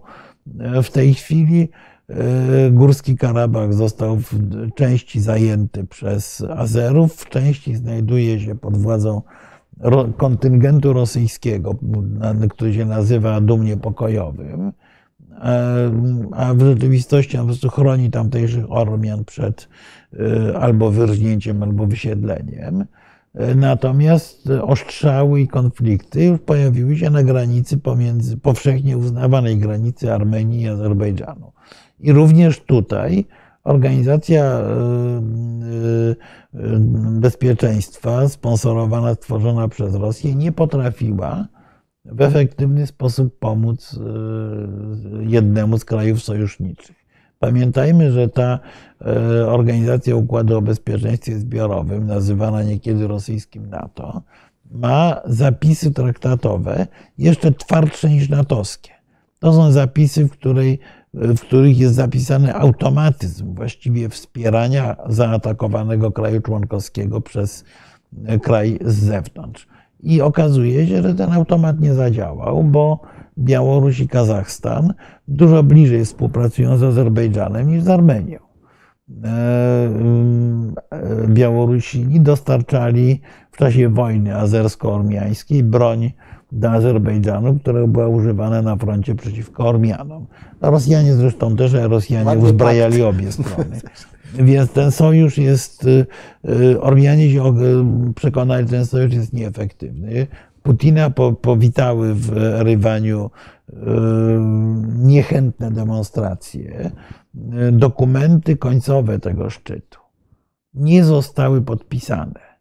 Między innymi z inicjatywy premiera Armenii, ale nie tylko, bo generalnie mm, akceptacja dla tych dokumentów nie była specjalnie daleko posunięta. Dodajmy, że y, odbyła się również nieduża wojna niedawno pomiędzy kolejnymi członkami tej organizacji, czyli Kirgistanem i Tadżykistanem. No tam to prawda zginęło tylko stu kilkudziesięciu żołnierzy, no ale jednak Boże, też konflikt, Tylko który, 130. ten konflikt, który e, no, w tej chwili obserwując skalę mm, ofiar na, na, na, na Ukrainie, to można 140 to jest w ogóle to, to w ogóle jest niewielkie starcie, ale e, też Rosjanie nie potrafili doprowadzić do pokojowego rozwiązania konfliktu pomiędzy tymi krajami. Zresztą tam w Dolinie Fergańskiej Uzbekistan, e, Kirgistan i Tadżykistan są w stanie właściwie e, nieomal permanentnego konfliktu. Skądinąd Kirgistan przekazał kilka enklaw Uzbekistanowi, żeby z Uzbekistanem zawrzeć, czy doprowadzić do bardziej pokojowych relacji. Natomiast też Rosji nie udało się doprowadzić do pokoju. Cały czas tam istnieje spore napięcie pomiędzy tymi dwoma krajami członkowskimi. Armenia właściwie wprost zaczyna zapowiadać, że e, e, chce wystąpić z tego układu. No a to jest z kolei, jak popatrzymy na mapę, to jest ważne, bo Armenia jest jedynym krajem za Kaukazem, który za, za głównym łańcuchem Kaukazu, gdzie stacjonują wojska rosyjskie. Jeżeli wystąpi z tego układu, no to Rosjanie muszą wyjechać z Armenii. Yy, nie jest przypadkiem, że już dzisiaj sekretarz Rady Bezpieczeństwa Armenii, zaraz po tym szczycie, już pojechał do Paryża i do Bonn. Yy, Francuzi się tam dość mocno angażują we wsparcie Armenii ale również Stany Zjednoczone po takim okresie pewnego umiarkowanego zainteresowania sprawami południowego Kaukazu zaczynają się na południowym Kaukazie angażować. Na południowym Kaukazie są zaangażowane również inne mocarstwa i Indie i Chiny. Oczywiście to jest obszar pewnej rywalizacji także Iranu i Turcji, wobec tego bardzo niewielki terytorialnie kawałek, y, kawałek właściwie tego pomostu pomiędzy Morzem Kaspijskim a Morzem Czarnym y, jest obszarem starcia wielu interesów. I do tej pory y, mocarstwa przyjmowały za pewnik, że Rosja ma tam najsilniejszy głos i właśnie między innymi dlatego Amerykanie tam przesadnie nie angażowali. Rosjanie w tej chwili na tyle osłabli, że ich oddziaływanie polityczne jest słabe. Militarnie nie chcą i nie bardzo mogą się angażować. Wobec tego są stamtąd pomału wypychani, podobnie jak są wypychani z Azji Środkowej, bo e, zwycięstwo, bo odbyły się, odbyły się w niedzielę wybory prezydenckie w Kazachstanie, wygrane, choć nie tak, w tak oczywisty sposób przez prezydenta Tokajewa, który otrzymał, został namaszczony na następną kadencję, a właściwie został namaszczony po raz pierwszy, bo poprzednio był namaszczony przez swojego poprzednika Nursultana Nazarbajewa, którego w styczniu po, po, po serii demonstracji y, zmarginalizował zupełnie. E, ale Tokajew również odmawia podpisywania umów z Rosjanami. Ogłosił formalną neutralność e, Kazachstanu wobec e, konfliktu rosyjsko-ukraińskiego. A tak w rzeczywistości elity kazachstańskie się niesłychanie obawiają, ponieważ Kazachstan jest na tej liście rosyjskich celów właściwie następny po Ukrainie, bo w tej narracji wielkoruskiej. No ale to się pojawia, ci komentatorzy przecież dyżurni y, telewizji y, rosyjskiej, tak to mówią tak oczywiście. To mówią, y, ale, ale jak popatrzymy na mapę rosyjskich ambicji, wielkoruskich ambicji. Tak, no to Kazachstan jest. To północny Kazachstan w oczywisty sposób jest uważany za część rosyjskiej, ro, ro, wielkiej Rosji, którą należy odzyskać. Tak jak Rosjanie chcieli odzyskać, tak naprawdę oczywiście odzyskać w cudzysłowie, wschodnią część Ukrainy, tak jak chcieli odzyskać ogromną większość terytorium Białorusi, znowu to odzyskać, trzeba patrzeć cudzysłowem, tak samo e, zagrożony jest Kazachstan. Bez tego Kazachstan nie ma interesu jakiegokolwiek we wspieraniu Rosji, czy w jakimkolwiek angażowaniu się w ten konflikt, wręcz przeciwnie ten konflikt jest sygnałem, że należy się od Rosji zacząć separować i szukać e, polisy ubezpieczeniowej. Polisa ubezpieczeniowa przed Rosją może być albo amerykańska, albo chińska, e, a najlepiej obie i Kazachstan próbuje zdobyć obie te polisy ubezpieczeniowe e, względnie skutecznie.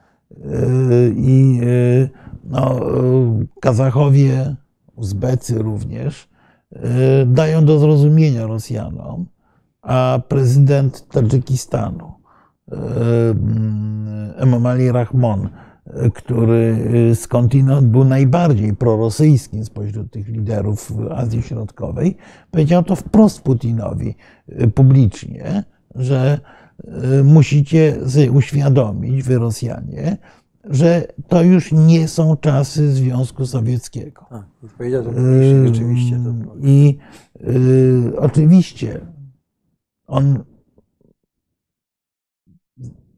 zapytał o program pozytywny, czyli o, krótko mówiąc, o rosyjskie pieniądze i inwestycje, bo Tadżykistan jest całkowicie uzależniony od tak naprawdę od pieniędzy, które wpłacają Tadżycy y, pracujący w Rosji. To jest połowa PKB tadżyckiego, to jest potwornie biedny kraj.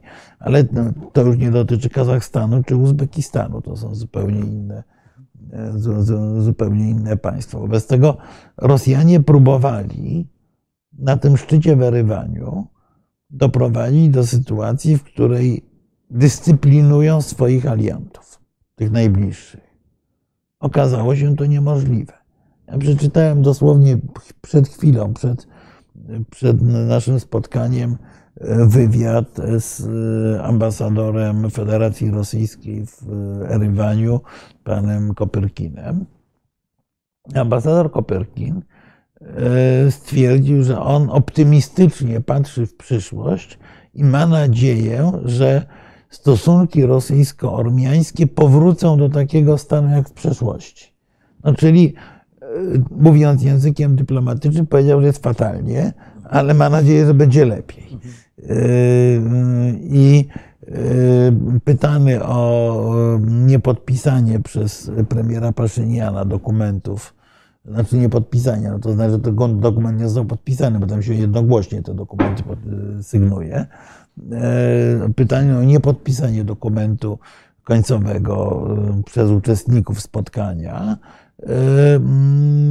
powiedział, że no tak, ale potem w jednym z wywiadów premier Paszynian powiedział, że to było spotkanie pożyteczne. No więc podobnie powiedział prezydent Putin, więc ja na tym buduję y, moje nadzieje. No ale jeżeli ambasador rosyjski, który, ja to pamiętam, który miał postawę tak naprawdę wielkorządcy i namiestnika w tym kraju, mówi coś takiego, to znaczy, naprawdę jest źle.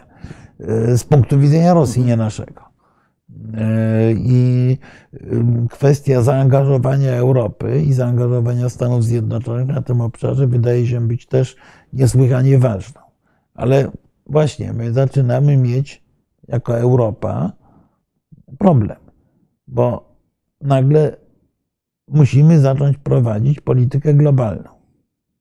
Bo Europa musi e, reagować na konflikt amerykańsko-chiński.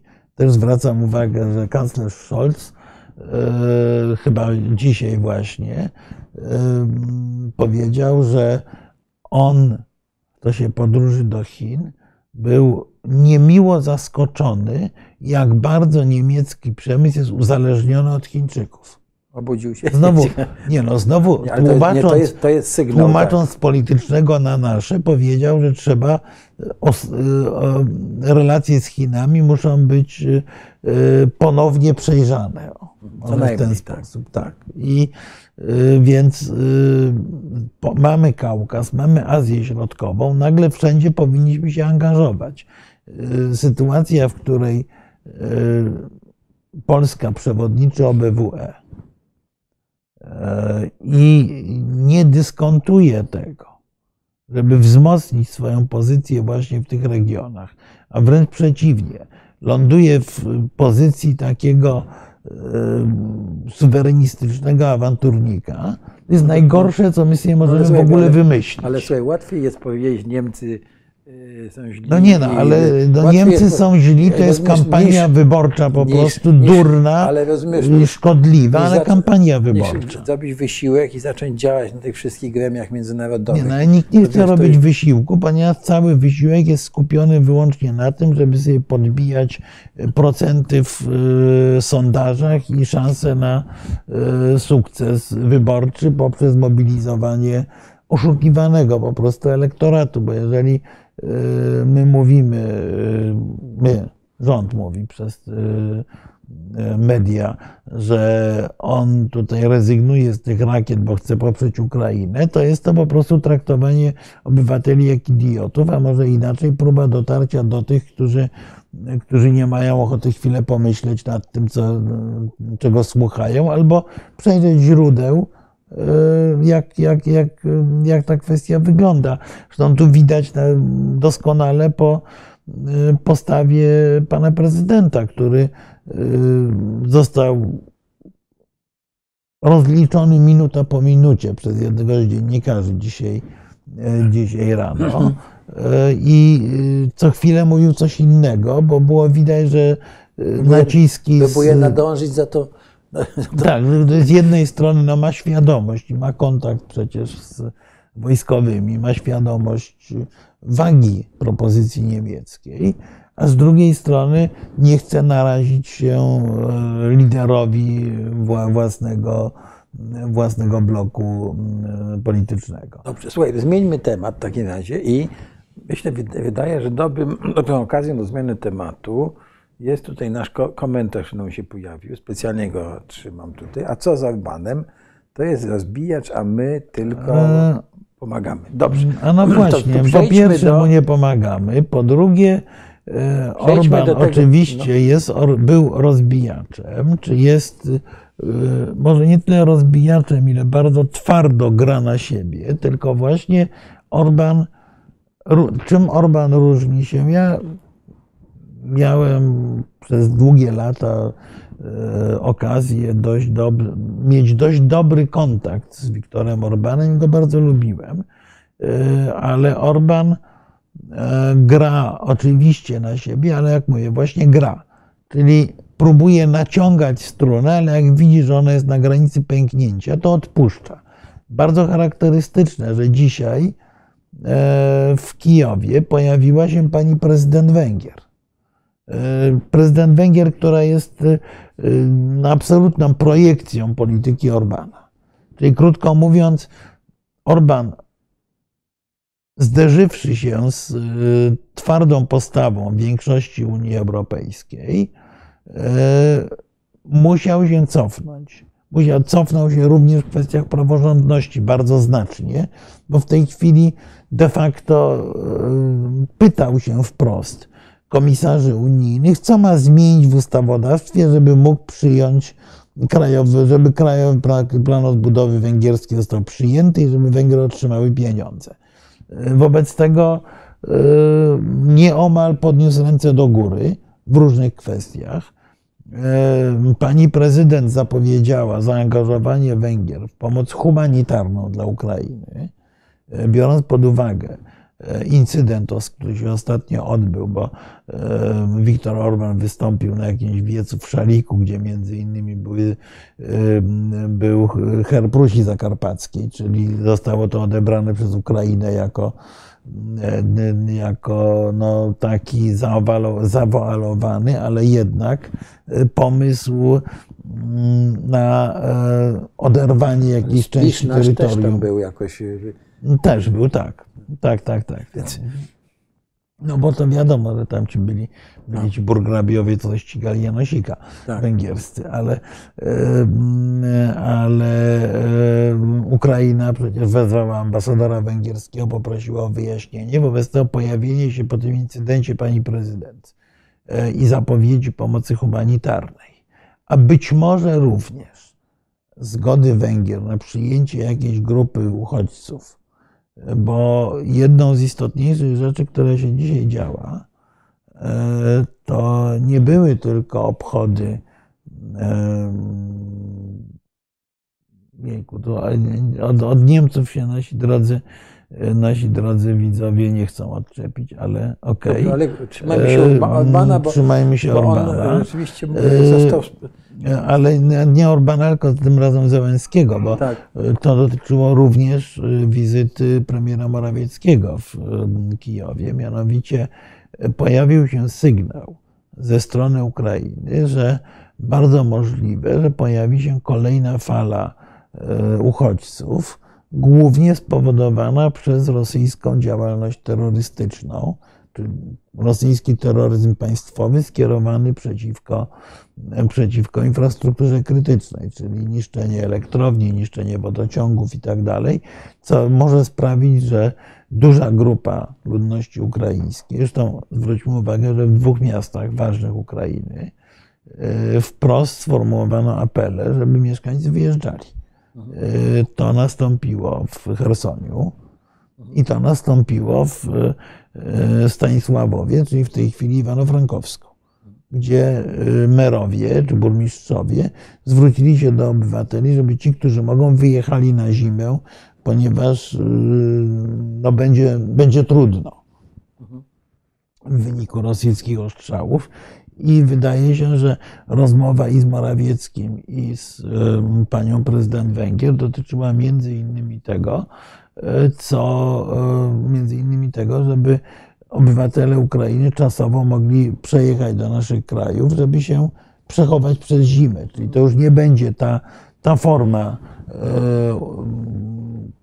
ucieczki, jak e, wiosną, kiedy uciekali przed bombardowaniami, e, przed wojną w ogóle, tylko byłaby to być może zorganizowana emigracja czasowa, e, żeby mogli przetrwać ten najtrudniejszy okres, okres wojny. Tymczasem nastroje w Polsce się no. zmieniają. Znaczy, może tutaj, nie. I, i, I tutaj pan Ziłkowski Sławomir, relacje z polsko-ukraińskie są trudne. To mm. może teraz. Relacje polsko-ukraińskie są, e, ja nie wiem, czy są trudne, są najlepsze od dawna. Jejku, to że patrioty się pojawiły, ile kilometrów od granicy Lwów. Reakcje polsko-ukraińskie są może nie trudne. Relacje polsko-ukraińskie są obciążone E, na trzy sposoby. Po pierwsze, istnieje rzeczywiste obciążenie historyczne pewne. No, moja rodzina ze strony mamy pochodziła z Lwowa, więc wiem, jak wiele antyukraińskich stereotypów przenosiły, przenosili na przykład moi dziadkowie. Yy, moja yy, asystentka w czasach, kiedy pracowałem w rządzie też była repatriantką z Ukrainy i też mnóstwo tych różnych, tych różnych stereotypów powtarzała. To jest, to jest autentyczna, autentyczny problem. Mamy dużo ważniejszy problem, że relacje polsko-ukraińskie są świadomie psute, świadomie rozgrywane przez Rosjan. E, znowu proszę pozwolić, że się odwołam do swojego doświadczenia dyplomatycznego. Otóż moja żona jest reżyserem filmowym, dokumentalistą. Jeden z filmów, które nakręciła, to był film o problemie Wołynia. E, miało to tytuł Wołyń zapis zbrodni.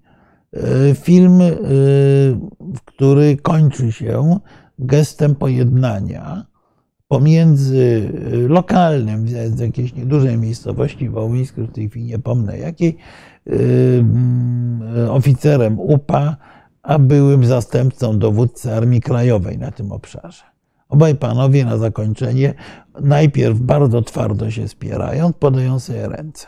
I ja ten film y, kiedyś pokazałem, pokazywałem na jakiejś konferencji Y, ormiańsko-tureckiej y, jako przykład, że y, rzeź okrutna i niczym nieusprawiedliwiona może się zakończyć podaniem sobie ręki. Ale mój rosyjski kolega, ambasador Federacji Rosyjskiej, zwiedział się o tym filmie i natychmiast się zainteresował, że oni może by tutaj zrobili jakiś pokaz i tak dalej, bo ten Wołyń to jest taka straszna sprawa. Więc wysoki, bo on w tej chwili jest bardzo wysoko w hierarchii rosyjskiego MSZ-u, więc ważny urzędnik rosyjski, dobrze uplasowany w rosyjskiej polityce, e, dowiedziawszy się o tym, że jest o Wołyniu coś, natychmiast chce to wykorzystać do kreowania e, konfliktu z Ukraińcami, bo on nie wiedział, jaka jest zawartość filmu. ale tytuł był dla niego bardzo dobry, zapis zbrodni, super. E, w paru miejscach e, byłem świadkiem wykorzystywania przez rosyjskich dyplomatów kwestii wołyńskiej po to, żeby wrzucać taki kamyk niezgody pomiędzy Ukraińców, Polaków, czy Ukraińców, Czechów, bo pamiętajmy, że Czesi też byli niewielu, ale, ale było na Wołyniu i tak dalej.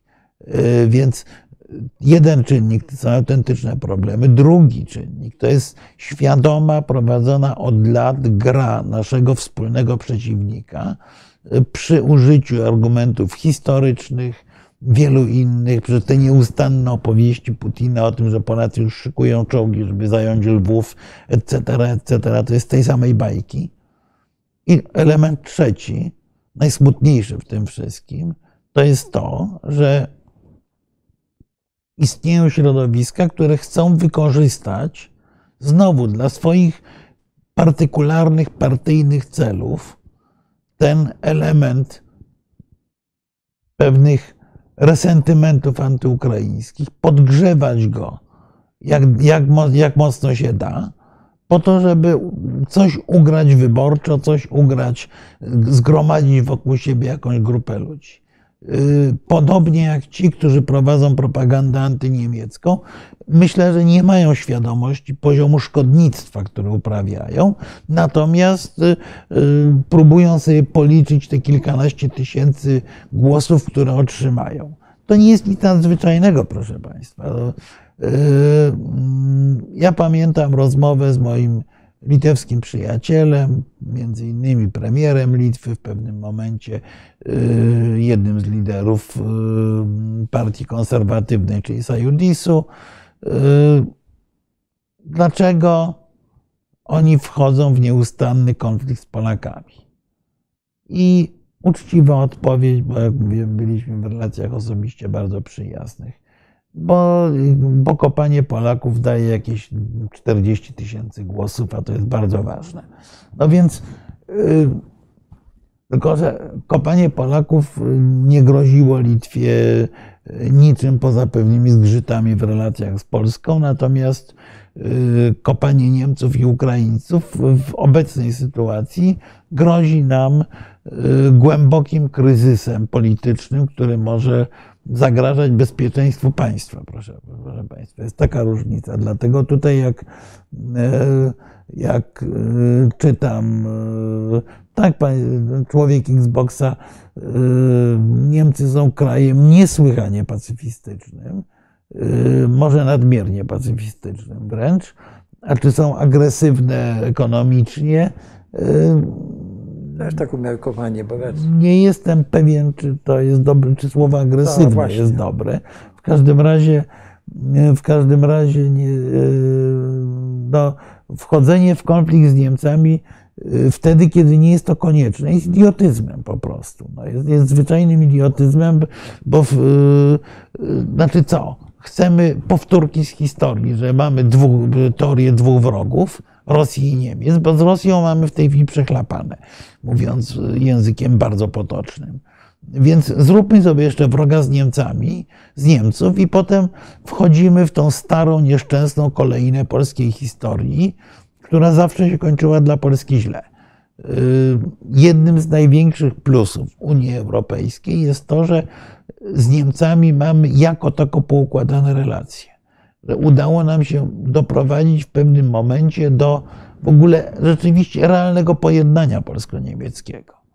Yy, te wskaźniki niechęci, pogardy i tak dalej spadały po obu stronach. Oczywiście było mnóstwo zgrzytów, jest mnóstwo różnych interesów. Yy, ja sam pamiętam yy,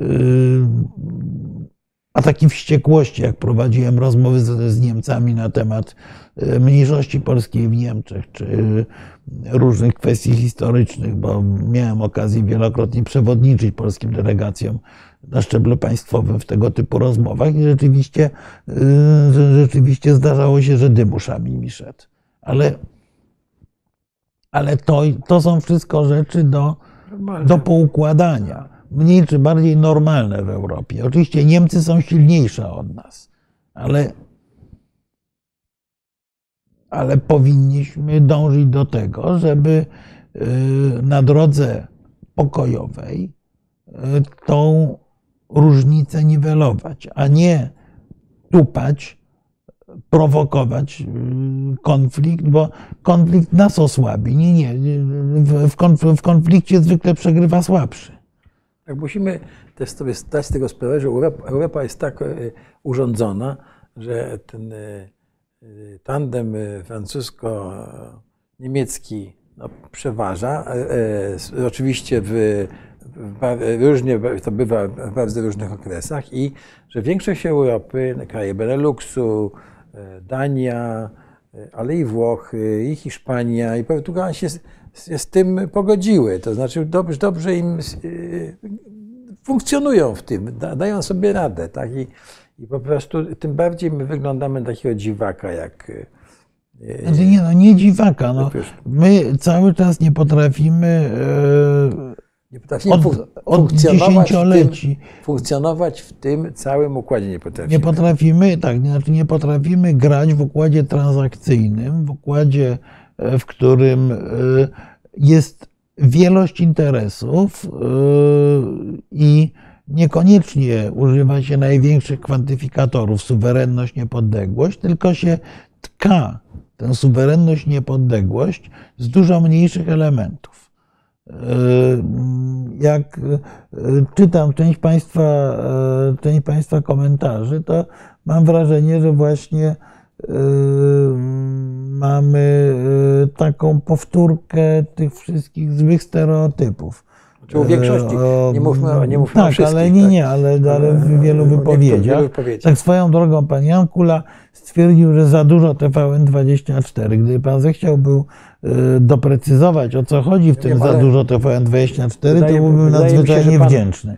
Ja to odczytałem tak, że pan Jan Kula e, ogląda bardzo dużo TVN24 i już ma tego dość. No, no to proszę nie oglądać. Nie, no, Albo to może znaczy, to chodzi o to, że to my mówimy jak TVN24. Nie, no, to, to, tak, ja nie oglądam, tak, więc... tak podejrzewam, ale, yy, ale ja rozumiem, że, to, że, że jest to traktowane, że za dużo elementów krytycznych wobec rządu. Otóż ja się staram yy, nie wchodzić w polemikę taką bezpośrednią z polityką rządową, natomiast no wtedy, kiedy ta polityka jest polityką samobójczą.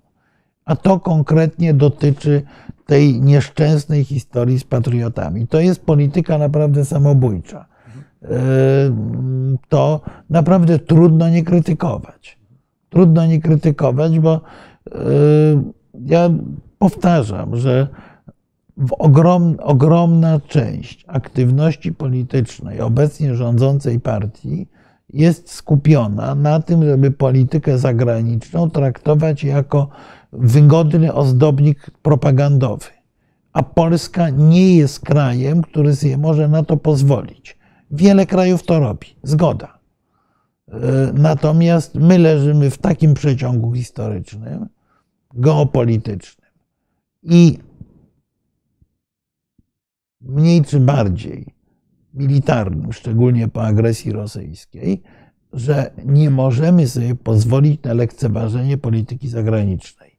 Nie możemy używać jej instrumentalnie do budowania kampanii wyborczych, bo yy, niestety w polityce zagranicznej jest bardzo łatwo mnóstwo rzeczy zepsuć i bardzo długo i kosztownie się je naprawia.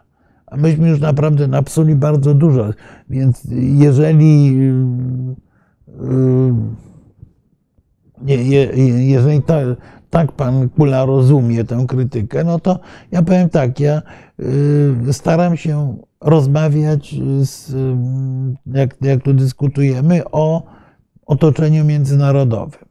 No ale w pewnym tak momencie, jak, widzimy, jak, jak się potknęliśmy na, na y, wielkim kamieniu niemieckim, który został wrzucony zupełnie bez sensu na drogę, no to, to trudno o tym nie mówić.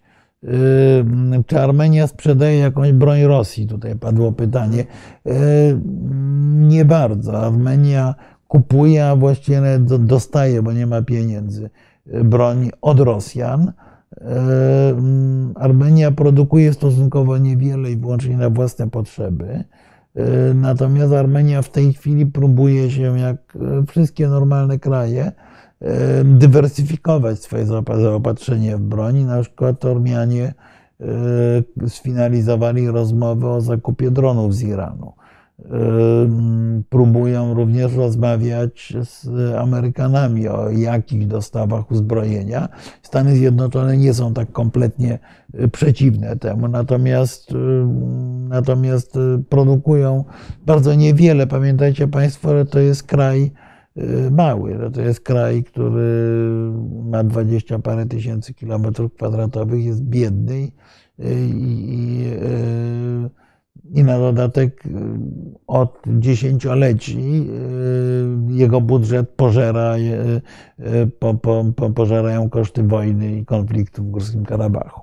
Więc... Jest taka, tu jest taki komentarz, że my, że nasi, nasi wrzucili Niemców na minę, bo tak się rozgrywa silną politykę, mówi pan człowiek. No, była, no raczej by...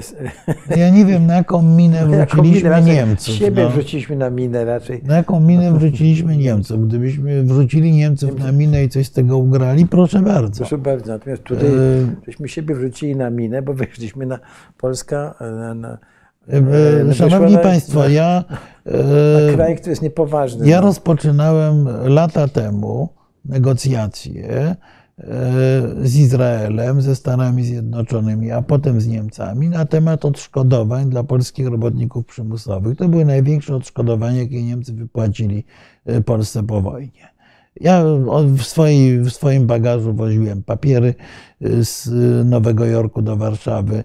E, prowadził te negocjacje długi czas mój doradca, mój doradca polityczny. I wtedy te, te rozmowy miały sens. Jeżeli mamy mówić o tych nieszczęsnych reparacjach, to znowu można myśleć o odszkodowaniach, bo istotnie, bo istotnie tutaj Niemcy wielu rzeczy nie zapłacili. Tylko e, jeżeli mówimy, to nie mówimy o reparacjach, bo sprawa reparacji w sensie politycznym jest zamknięta i jej otworzenie może być dla nas szkodliwe, a nie dla Niemiec.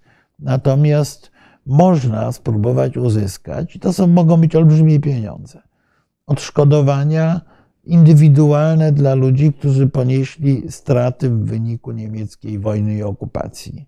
Państwo może tu wystąpić w roli tak zwanego amicus curiae, jak to się ładnie w języku prawniczym nazywa, czyli kogoś, kto prowadzi te sprawy w imieniu swoich obywateli. Ale to, to nie będzie prawda, wygodne propagandowo i politycznie. Tego się tak nie da rozegrać. A co więcej, wymaga to ciężkiej pracy, bo te rozmowy z Niemcami toczyły się po cichu, nie w świetle reflektorów bardzo długo. I przyniosły efekt dzięki temu, że toczyły się po cichu i dzięki temu, że myśmy siedzieli z przedstawicielami rządu niemieckiego i mówiliśmy y, przedstawicielom rządu niemieckiego, że panowie, my nie chcemy nic od Niemiec. My chcemy, żeby BASF, żeby Volkswagen zapłacił ludziom, na, na, na których pracy roz, y, rozwinął swoją, y, swoją potęgę przemysłową. A jak wy wyciągniecie pieniądze od tych firm, to jest wasza sprawa. Chcemy, my nie chcemy od was, chcemy od tych firm pieniądze, no ale musimy się, jesteśmy uczciwymi partnerami, zwracamy się z tej kwestii do rządu. My nie chcemy dla rządu, my chcemy dla obywateli. I w takiej sytuacji ludzie, którym Niemcy zdemolowali dom, zburzyli, y, pozabijali rodzinę, powinni się pozbierać i pościągać, po, pościągać y, y, zwrócić się o rekompensatę finansową. To można, można zrobić, można robić i to na świecie jest praktykowane. Natomiast y, ogłoszenie, że nam się należą jakieś kosmiczne pieniądze i że zdobędziemy, jak powiedział pan Kaczyński, za dwa pokolenia, to jest pomysł na to, żeby przez dwa pokolenia y, relacje polsko-niemieckie były zatrute. Dokładnie tak jak y, nieustanne powtarzanie stronie ukraińskiej, że przeproście za Banderę. A dlaczego mają przeprosić za Banderę, jak oni uważają, że jest ich bohaterem? Y, no, przejrzyjmy priorytety. Co jest dla nas ważniejsze jako dla państwa? Czy uzyskanie przeprosin dla Bandery, czy, czy posiadanie przyjaznego prozachodniego państwa ukraińskiego? No, to polityka nie polega na tym, żeby stanąć, tupać w kącie i uważać, że się ma rację, tylko żeby realizować cele najważniejsze dla swojego państwa. Dopadło parę. To jest tak, czy panowie, e, e, przepraszam cię, no, Yy, kraje Kaukazu powinny dołączyć do Unii Europejskiej, albo bardziej, czy byłoby to dla Unii Europejskiej opłacalne? To jest musimy, bardzo. musimy przypomnieć, Tak, to jest Unia Europejska i jak się do niej Ale to przystępuje. któryś z naszych, o, Daddy Cool nie ma Unii Europejskiej, twierdzi, yy, bo to fikcja. ja wiem, że tak jak stan, że Wafan, taki urzędnik e, zobaczył i powiedział, takie zwierzę nie istnieje. Tak, No tak. No, on mniej więcej tak samo. Tak jest, no, no yy, dokładnie. Yy, Tutaj ktoś ci zarzuca, że... Ja mam kompleks Niemca e, Pana. Nie, tak. nie mamy kompleksów Niemca Pana Znaczy, w żadnym e, wymiarze, pan, proszę e, Państwa. e, pan Kula ma takie pojęcie o dyplomacji, jak ja o, e, nie wiem, e, szukam jakiegoś, jakiego, jakiegoś dobrego przykładu, ale mo- może, mo- może o muzyce disco polo, bo mam, bo mam żadne. Bo, przepraszam, ale no to, to, jest, to, to jest po prostu niemądre, panie Janie. I, Właściwie trudno, trudno tu o dalszą polemikę. Ale wracając do, do, do tego Kaukazu, yy, AM opowiada, że trwają protesty w Kazachstanie. No to są, one są bardzo słabe. Są bardzo słabe w stosunku do tego, co było na przykład w styczniu i nie było tych protestów zupełnie w czasie kampanii wyborczej, aczkolwiek misja obserwacyjna OBWE stwierdziła, że wybory yy, by, były w wielu punktach nieuczciwe. Mówimy o Kazachstanie. Mówimy o Kazachstanie, tak, no bo tu się odnoszę do, do, do, do pytania. Ym, Jest bardzo oceniający, bardzo wysoko ocenili techniczny poziom organizacji wyborów, jednocześnie stwierdziły, że dostęp do mediów był nierówny i że były próby fałszowania, ale to y, wyborów już jakby w samym końcowym, e, ko- ko- końcowym elemencie. Te protesty w Kazachstanie najprawdopodobniej to są znowu okręgi górnicze i nie, nie, i i w same, w same Almaty na- najsłabiej wypadł prezydent Tokajew, bo w Almaty była bardzo niska frekwencja i, i ponad 10% z tych, którzy głosowali, oddało, znaczy 9,28 na papierze, faktycznie pewnie ciut więcej głosy przeciwko wszystkim, bo tam była taka opcja, że można głosować przeciwko wszystkim kandydatom. Trochę, jak, Także to. Ale wróćmy- zobaczymy, wróćmy- jak będzie wyglądała kwestia Kazachstanu. dołączyć do Unii Europejskiej, proszę Państwa. Znaczy, Czy nie, nie, do, nie dołączają kraje, tylko Znaczy- przypomnijmy, że to jest skomplikowane. I to jest skomplikowany To są proces. kryteria kopenhaskie, proszę E, sobie i, przypomnieć to. e, Tak, i w I to wypadku Kaukazu to jest tak, że Partnerstwo Wschodnie obejmuje Gruzję, Armenię, Azerbejdżan. Przy czym Azerbejdżan z tego partnerstwa wschodniego e, prawie wyszedł, zostawił sobie kilka elementów współpracy, ze względu na to, że e, cały pakiet rzeczy związanych z prawami człowieka, prawami politycznymi był trudny do zaakceptowania dla, przez władze Azerbejdżanu. Armenia z kolei była w pewnym momencie liderem negocjacji o- umowy stowarzyszeniowej z Unią Europejską. Została, mówiąc językiem potocznym, przyduszona przez Rosję, wyhamowała ten proces. Natomiast w sensie kulturowym, cywilizacyjnym, yy, myślę, że w jakiejś perspektywie może być kandydatem yy, do członkostwa w Unii.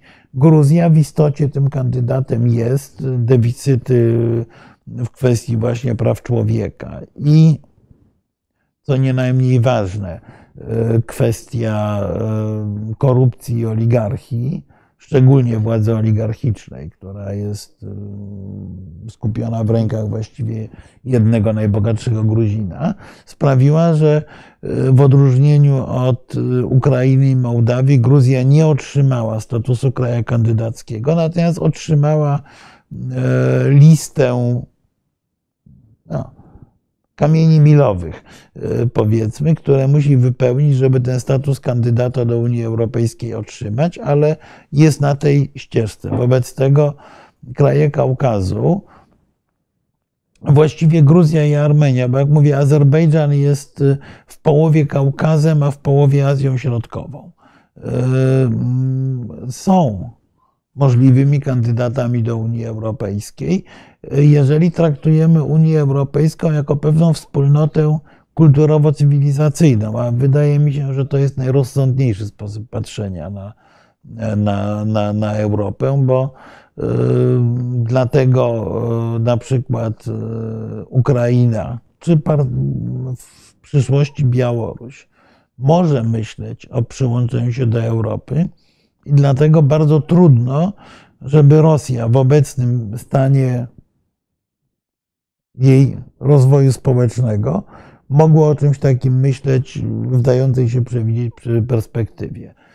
Y, mamy problem z Turcją na przykład, bo y, Turcja y, pod przywództwem Erdogana bardzo wyraźnie skręciła w kierunku islamskim i nagle przestała być kompatybilna z Unią Europejską. Przypominam, że Turcja jest nawet dalej niż Ukraina, bo Turcja jest w procesie negocjacji z Unią Europejską o członkostwie.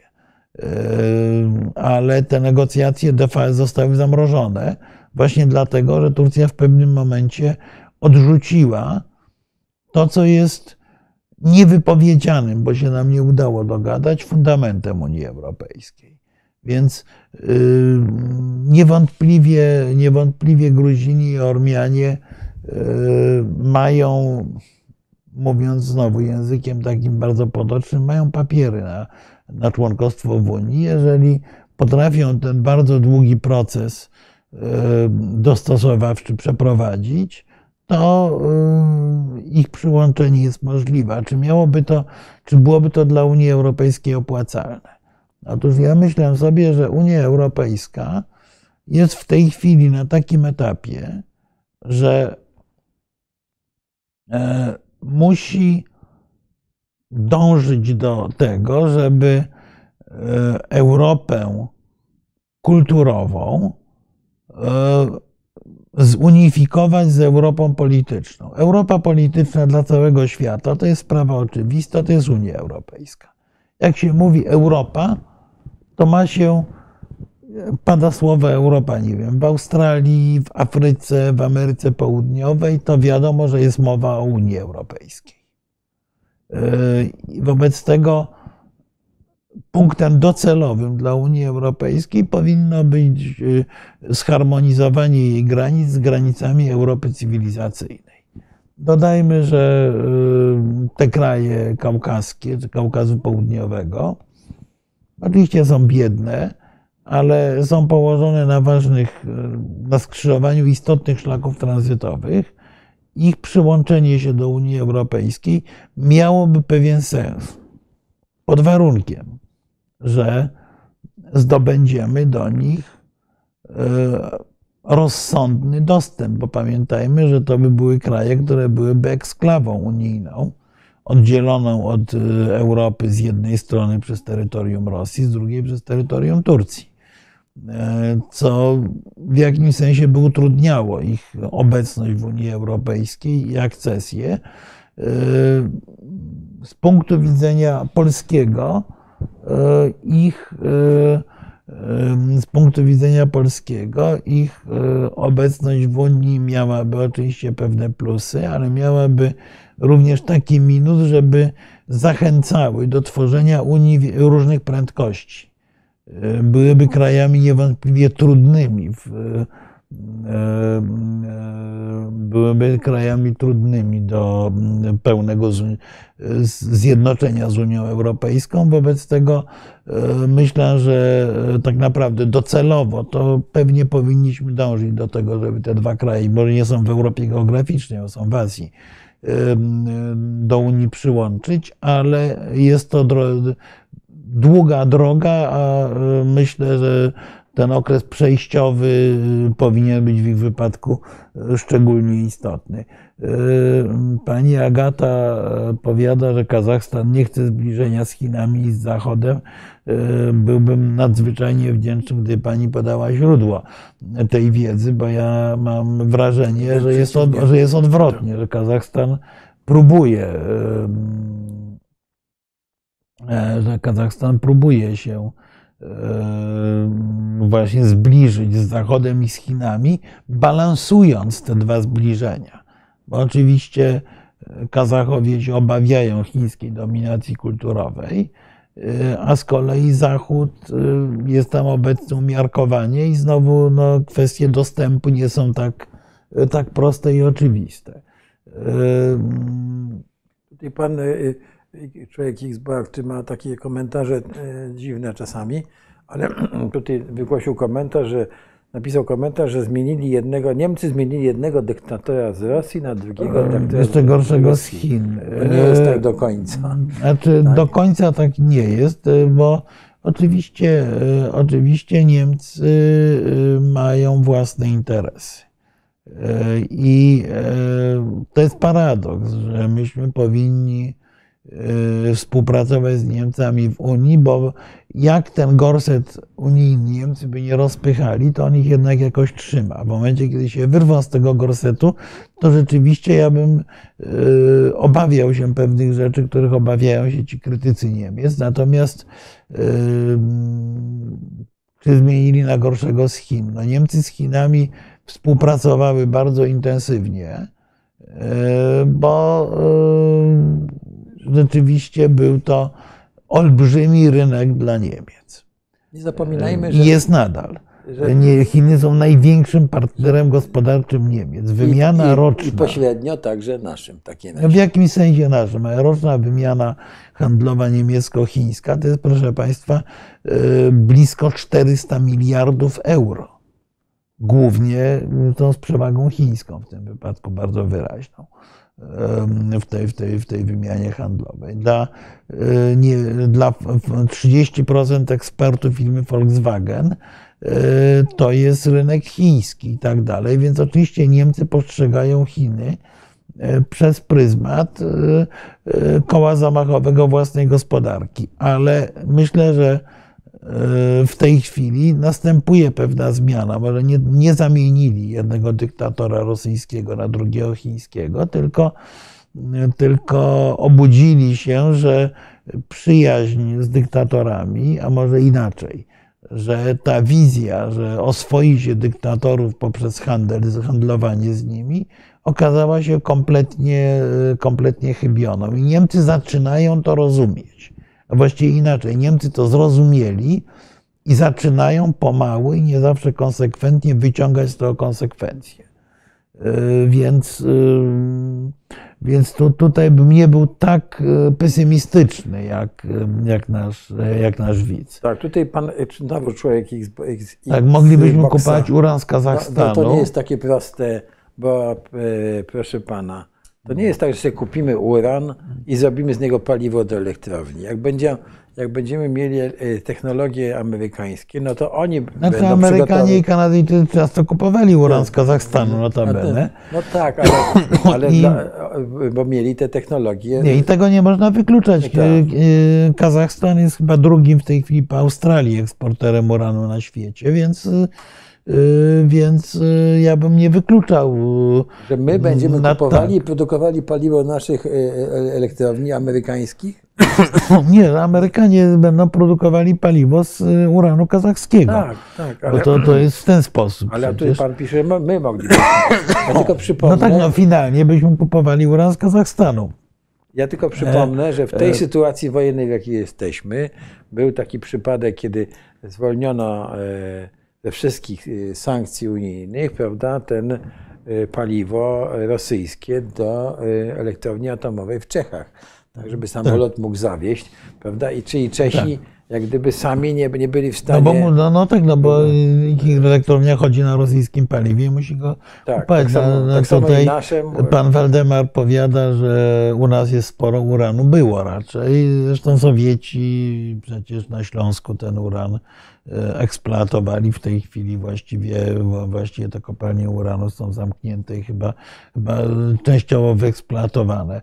E, więc, y, więc nie wiem, czy, czy, czy to jest e, czy to jest jeszcze jakaś szansa, ale, ale jak mówię, w wypadku uranu, no to pamiętajmy, że kupuje się pakiet kupuje się elektrownię atomową. Mam nadzieję, że nikt, y, nikt nie wpadnie na pomysł, żeby wstrzymywać procesu budowy y, energetyki jądrowej, bo, bo, bo, bo w Polsce zbudować bezwzględnie trzeba.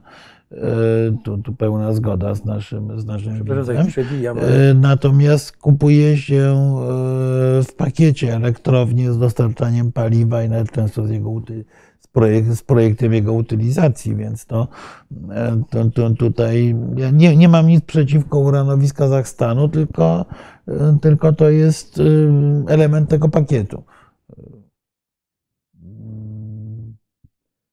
Jest bardzo dużo komentarzy w tej chwili. Tak, tak, tak. No ale tam było ciekawe jedno takie pytanie. Czy teoretycznie kraje Unii Europejskiej mają potencjał, by stworzyć alternatywę dla NATO? A to już nie mają. E, nie mają i chyba nie chcą. W pewnym tak. momencie pojawił się ten pomysł Europejskiej Wspólnoty Obronnej. Długi czas przecież elementem wspólnot europejskich była tak zwana Unia Zachodnioeuropejska, która miała mieć E, bardzo twarde, e, bardzo twarde e, gwarancje obronne. Natomiast pamiętajmy, że Europa jest militarnym karzełkiem i że między innymi Amerykanie naciskają jak mogą, żeby Europa się wojskowo wzmocniła. Europejczycy nie byli w stanie dokonać inwazji Czadu bez pomocy amerykańskiej, więc o czym mówimy?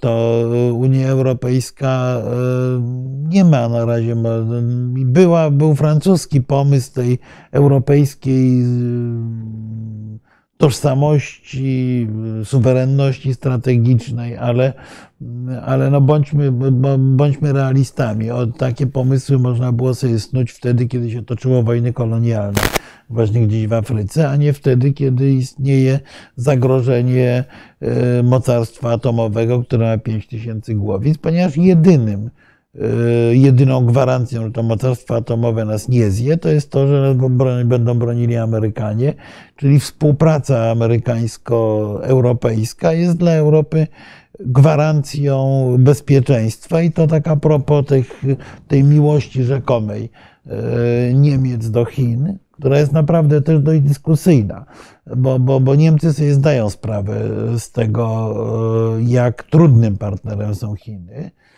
jak nieobliczalnym jak co więcej partnerem e, na dłuższą metę niebezpiecznym są Chiny, ale z kolei ta, to partnerstwo niemiecko-chińskie będzie ograniczane przez Amerykanów i zgrzyty europejsko-amerykańskie w tej chwili wynikają właśnie z pewnej różnicy interesów ekonomicznych, tylko ostatecznie interesy państwowe zasadzają się na bezpieczeństwie. Wobec tego ja bardzo liczę na naszego drogiego przyjaciela Władimira Władimirowicza Putina, że jeszcze kilka razy postraszy bombą atomową, a wtedy, a wtedy Niemcy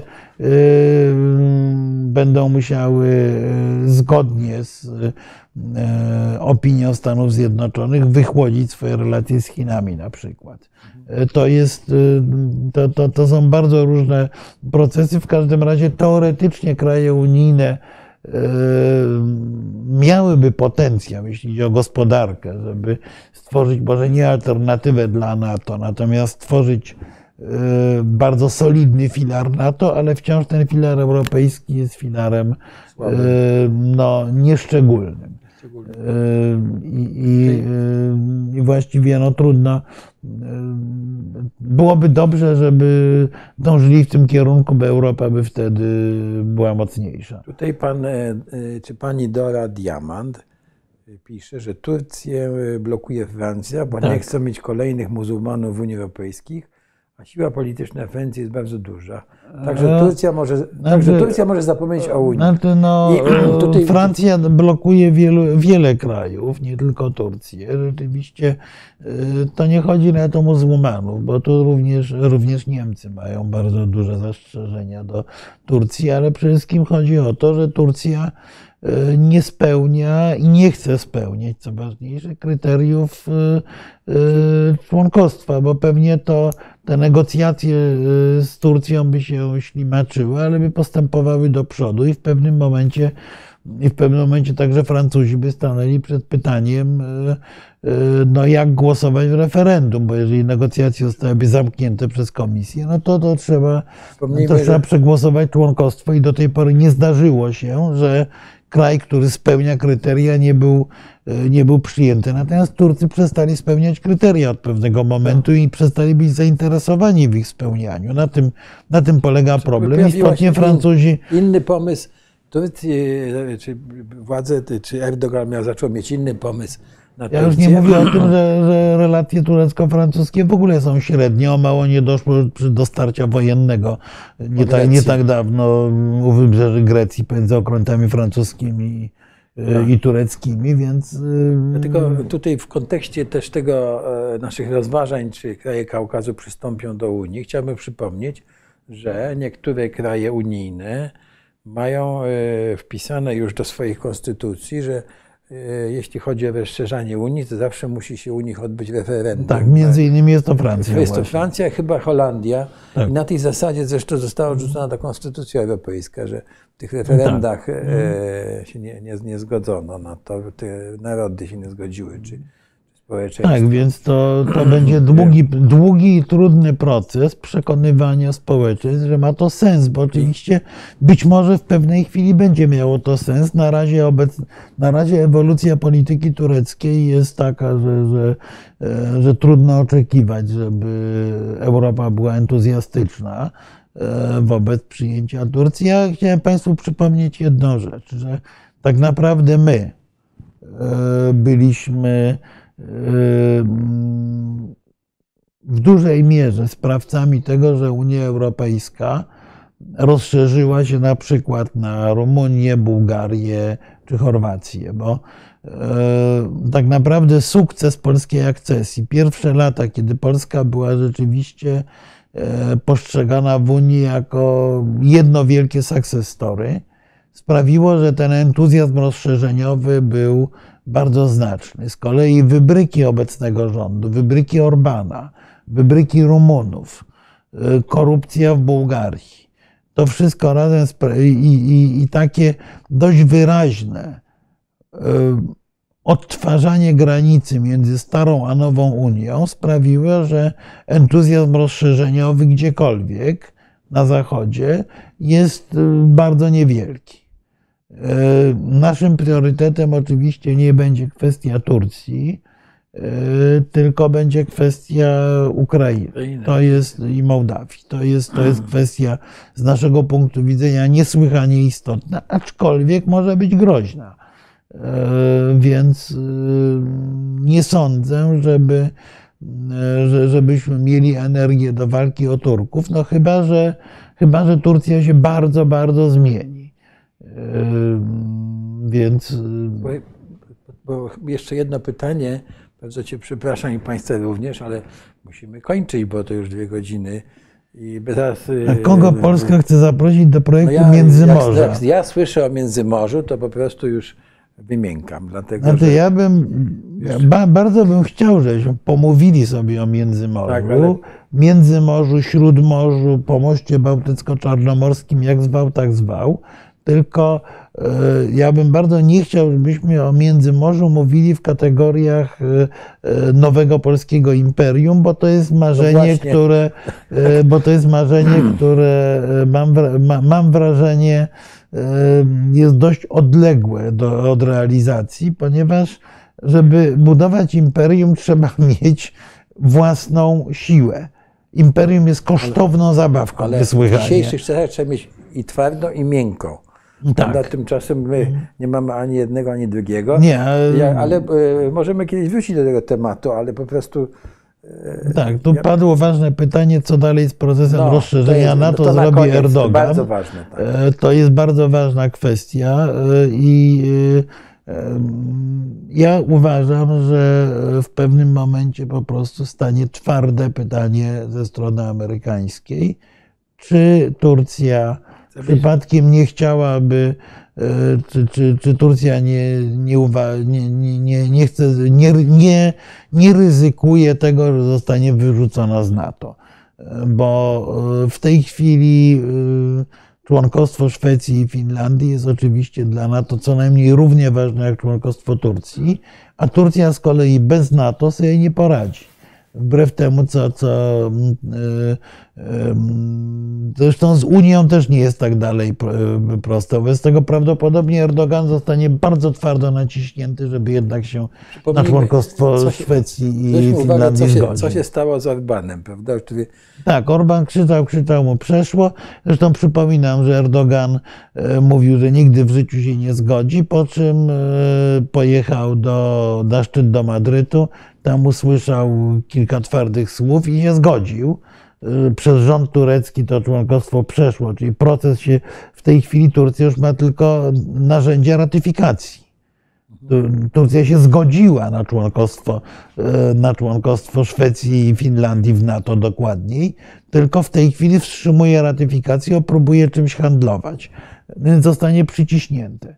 E, e, Teoretycznie nie istnieje procedura usunięcia kraju z NATO, ale, e, ale Istnieje. traktat waszyngtoński bardzo wyraźnie oprecyzuje kryteria, które musi spełniać kraj członkowski, co, co implicite sprawia, że jeżeli kraj nie spełnia tych kryteriów, to może być. na przykład Turcja inicjuje konflikty graniczne.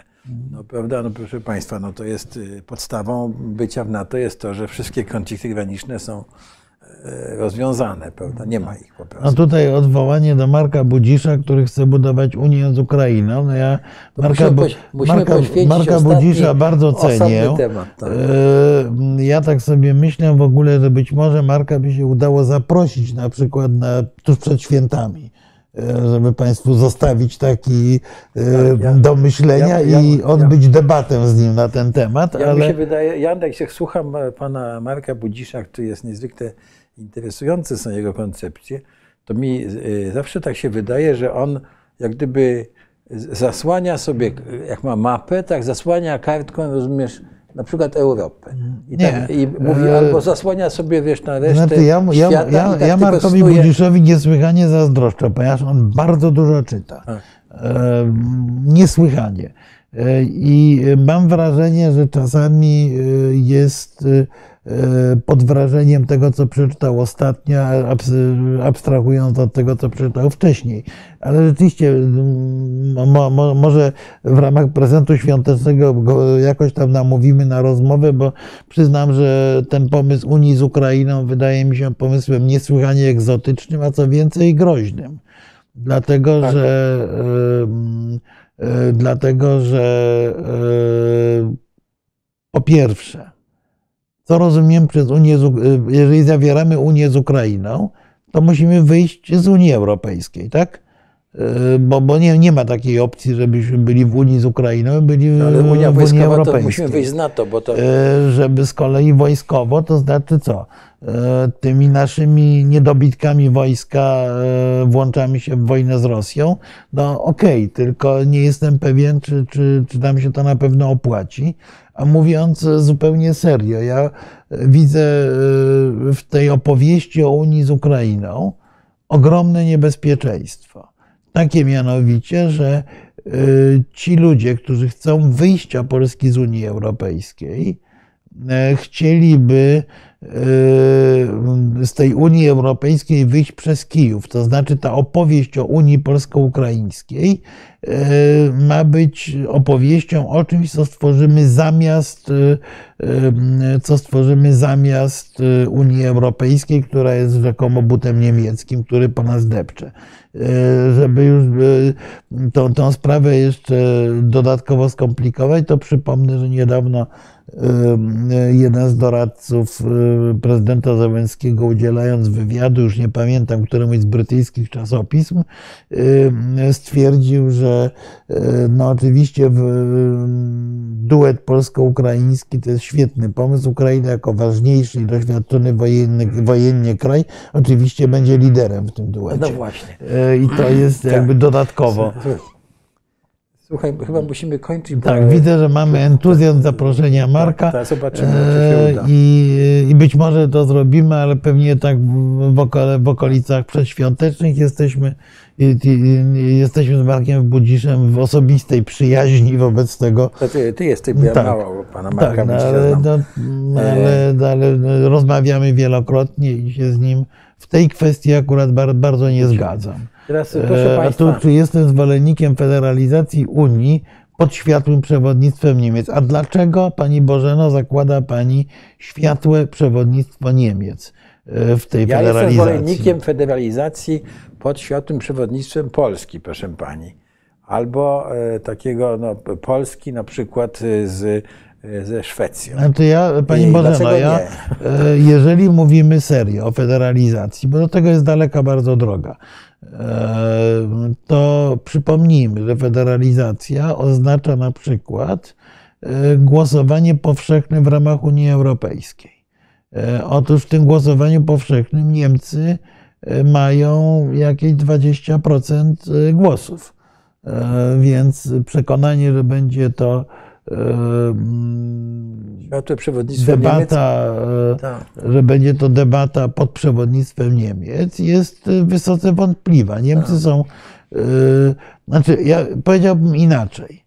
Jeżeli serio mówimy o tych grach przewodnictwo silniejszy, słabszy but niemiecki, to proszę Państwa, paradoks polega na tym, że jeżeli by Unia Europejska się rozpadła, to prawdopodobnie wtedy rzeczywiście byśmy się mogli znaleźć pod butem niemieckim. Ponieważ przewaga ekonomiczna Niemiec i zagrożenie ze wschodu są takie, że nie mielibyśmy innego wyjścia, tylko pakować się w jakąś niemiecką Mitteleuropę, bo alternatywą byłby, by, byłyby, byłaby, byłby Sybir i Putin. Komuś się to bardzo podoba, mnie nieszczególnie. Y, jeżeli mówimy o y, integracji europejskiej, to ta integracja europejska została wymyślona między innymi po to, i między innymi w takiej formule, żeby uniemożliwić Niemcom dominowanie nad Europą. Znaczy, to jest to, co mówił często Kohl, że yy, ważne, żeby była, były Niemcy europejskie, a nie Europa niemiecka. Y, I ja nie mam tej to obawy. To już ojcowie założyciele. Ja nie mam tej obawy, że federalizacja Europy, jak mówię, trudna i ja wątpię, żeby, żeby to był szybki proces, aczkolwiek yy, uważam, że jest to pewna szansa dla Europy. Niemniej yy, federalizacja Europy nie nie grozi, nie grozi dominacją Niemiec, ponieważ zazwyczaj w tego typu organizmie federalnym yy, mamy yy, taki wewnętrzny sojusz słabych przeciwko, yy, przeciwko silnym. Czyli jeżeli jest jeden, który chce dominować, to ci, to, to ci pozostali go przegłosowują właśnie dlatego, żeby nie dominował. Proszę Państwa, popatrzcie, jak wygląda Grupa Wyszehradzka.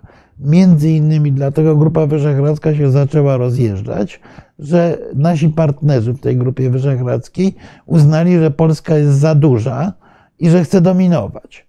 Wobec tego Grupa Wyszehradzka bardzo często wyglądała w ten sposób, że, monto, że Węgrzy montowali, montowali sojusz przeciwko Polakom w różnych sprawach. E, oczywiście opowiadają, że nas kochają jak, jak, jak tych bratanków. Są dziesiątki przykładów na to, że e, taki model quasi-federalny e, jest modelem bezpieczniejszym dla mniejszych niż gra jeden na jeden w sytuacji państw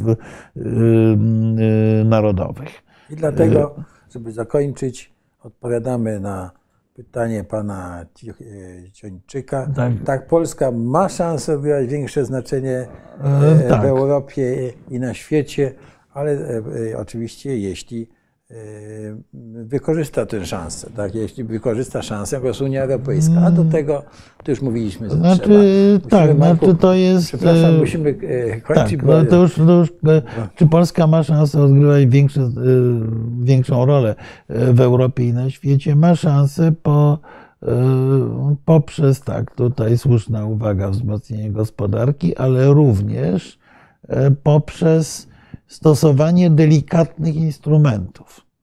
To znaczy, e, ponieważ nie jesteśmy mocarstwem militarnym, nie jesteśmy olbrzymim państwem, to musimy, popatrzmy na, na to, jak grają Hiszpanie na przykład.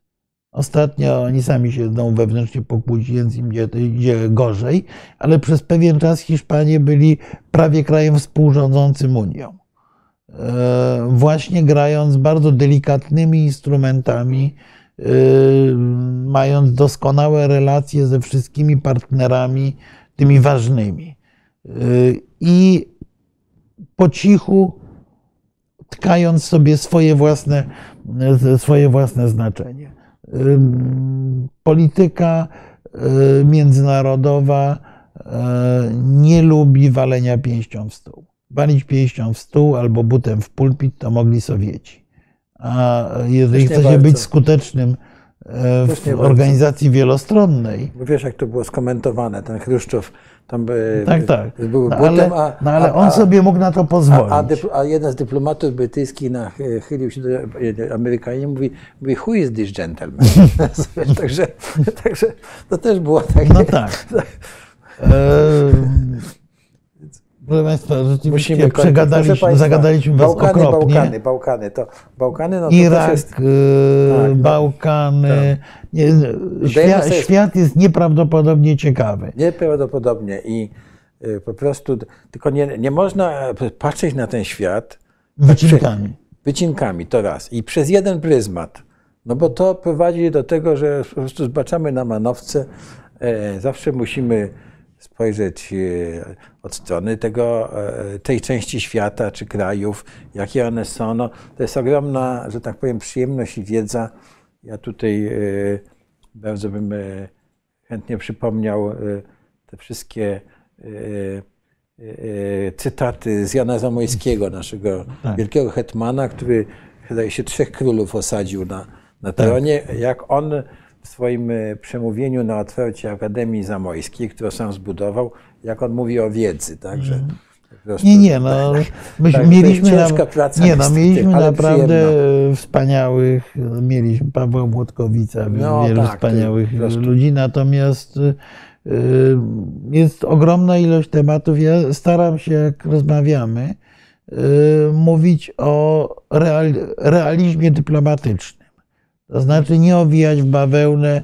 I to nie jest czy TVP, czy TVN24. To jest próba przeniesienia pewnych doświadczeń, które no w realnej polityce międzynarodowej te dobre kilkanaście, ale pewnie za 20 lat y, na dość wysokich szczeblach spędziłem i no między innymi właśnie te rozmowy z Niemcami oglądałem. I to nie jest proste.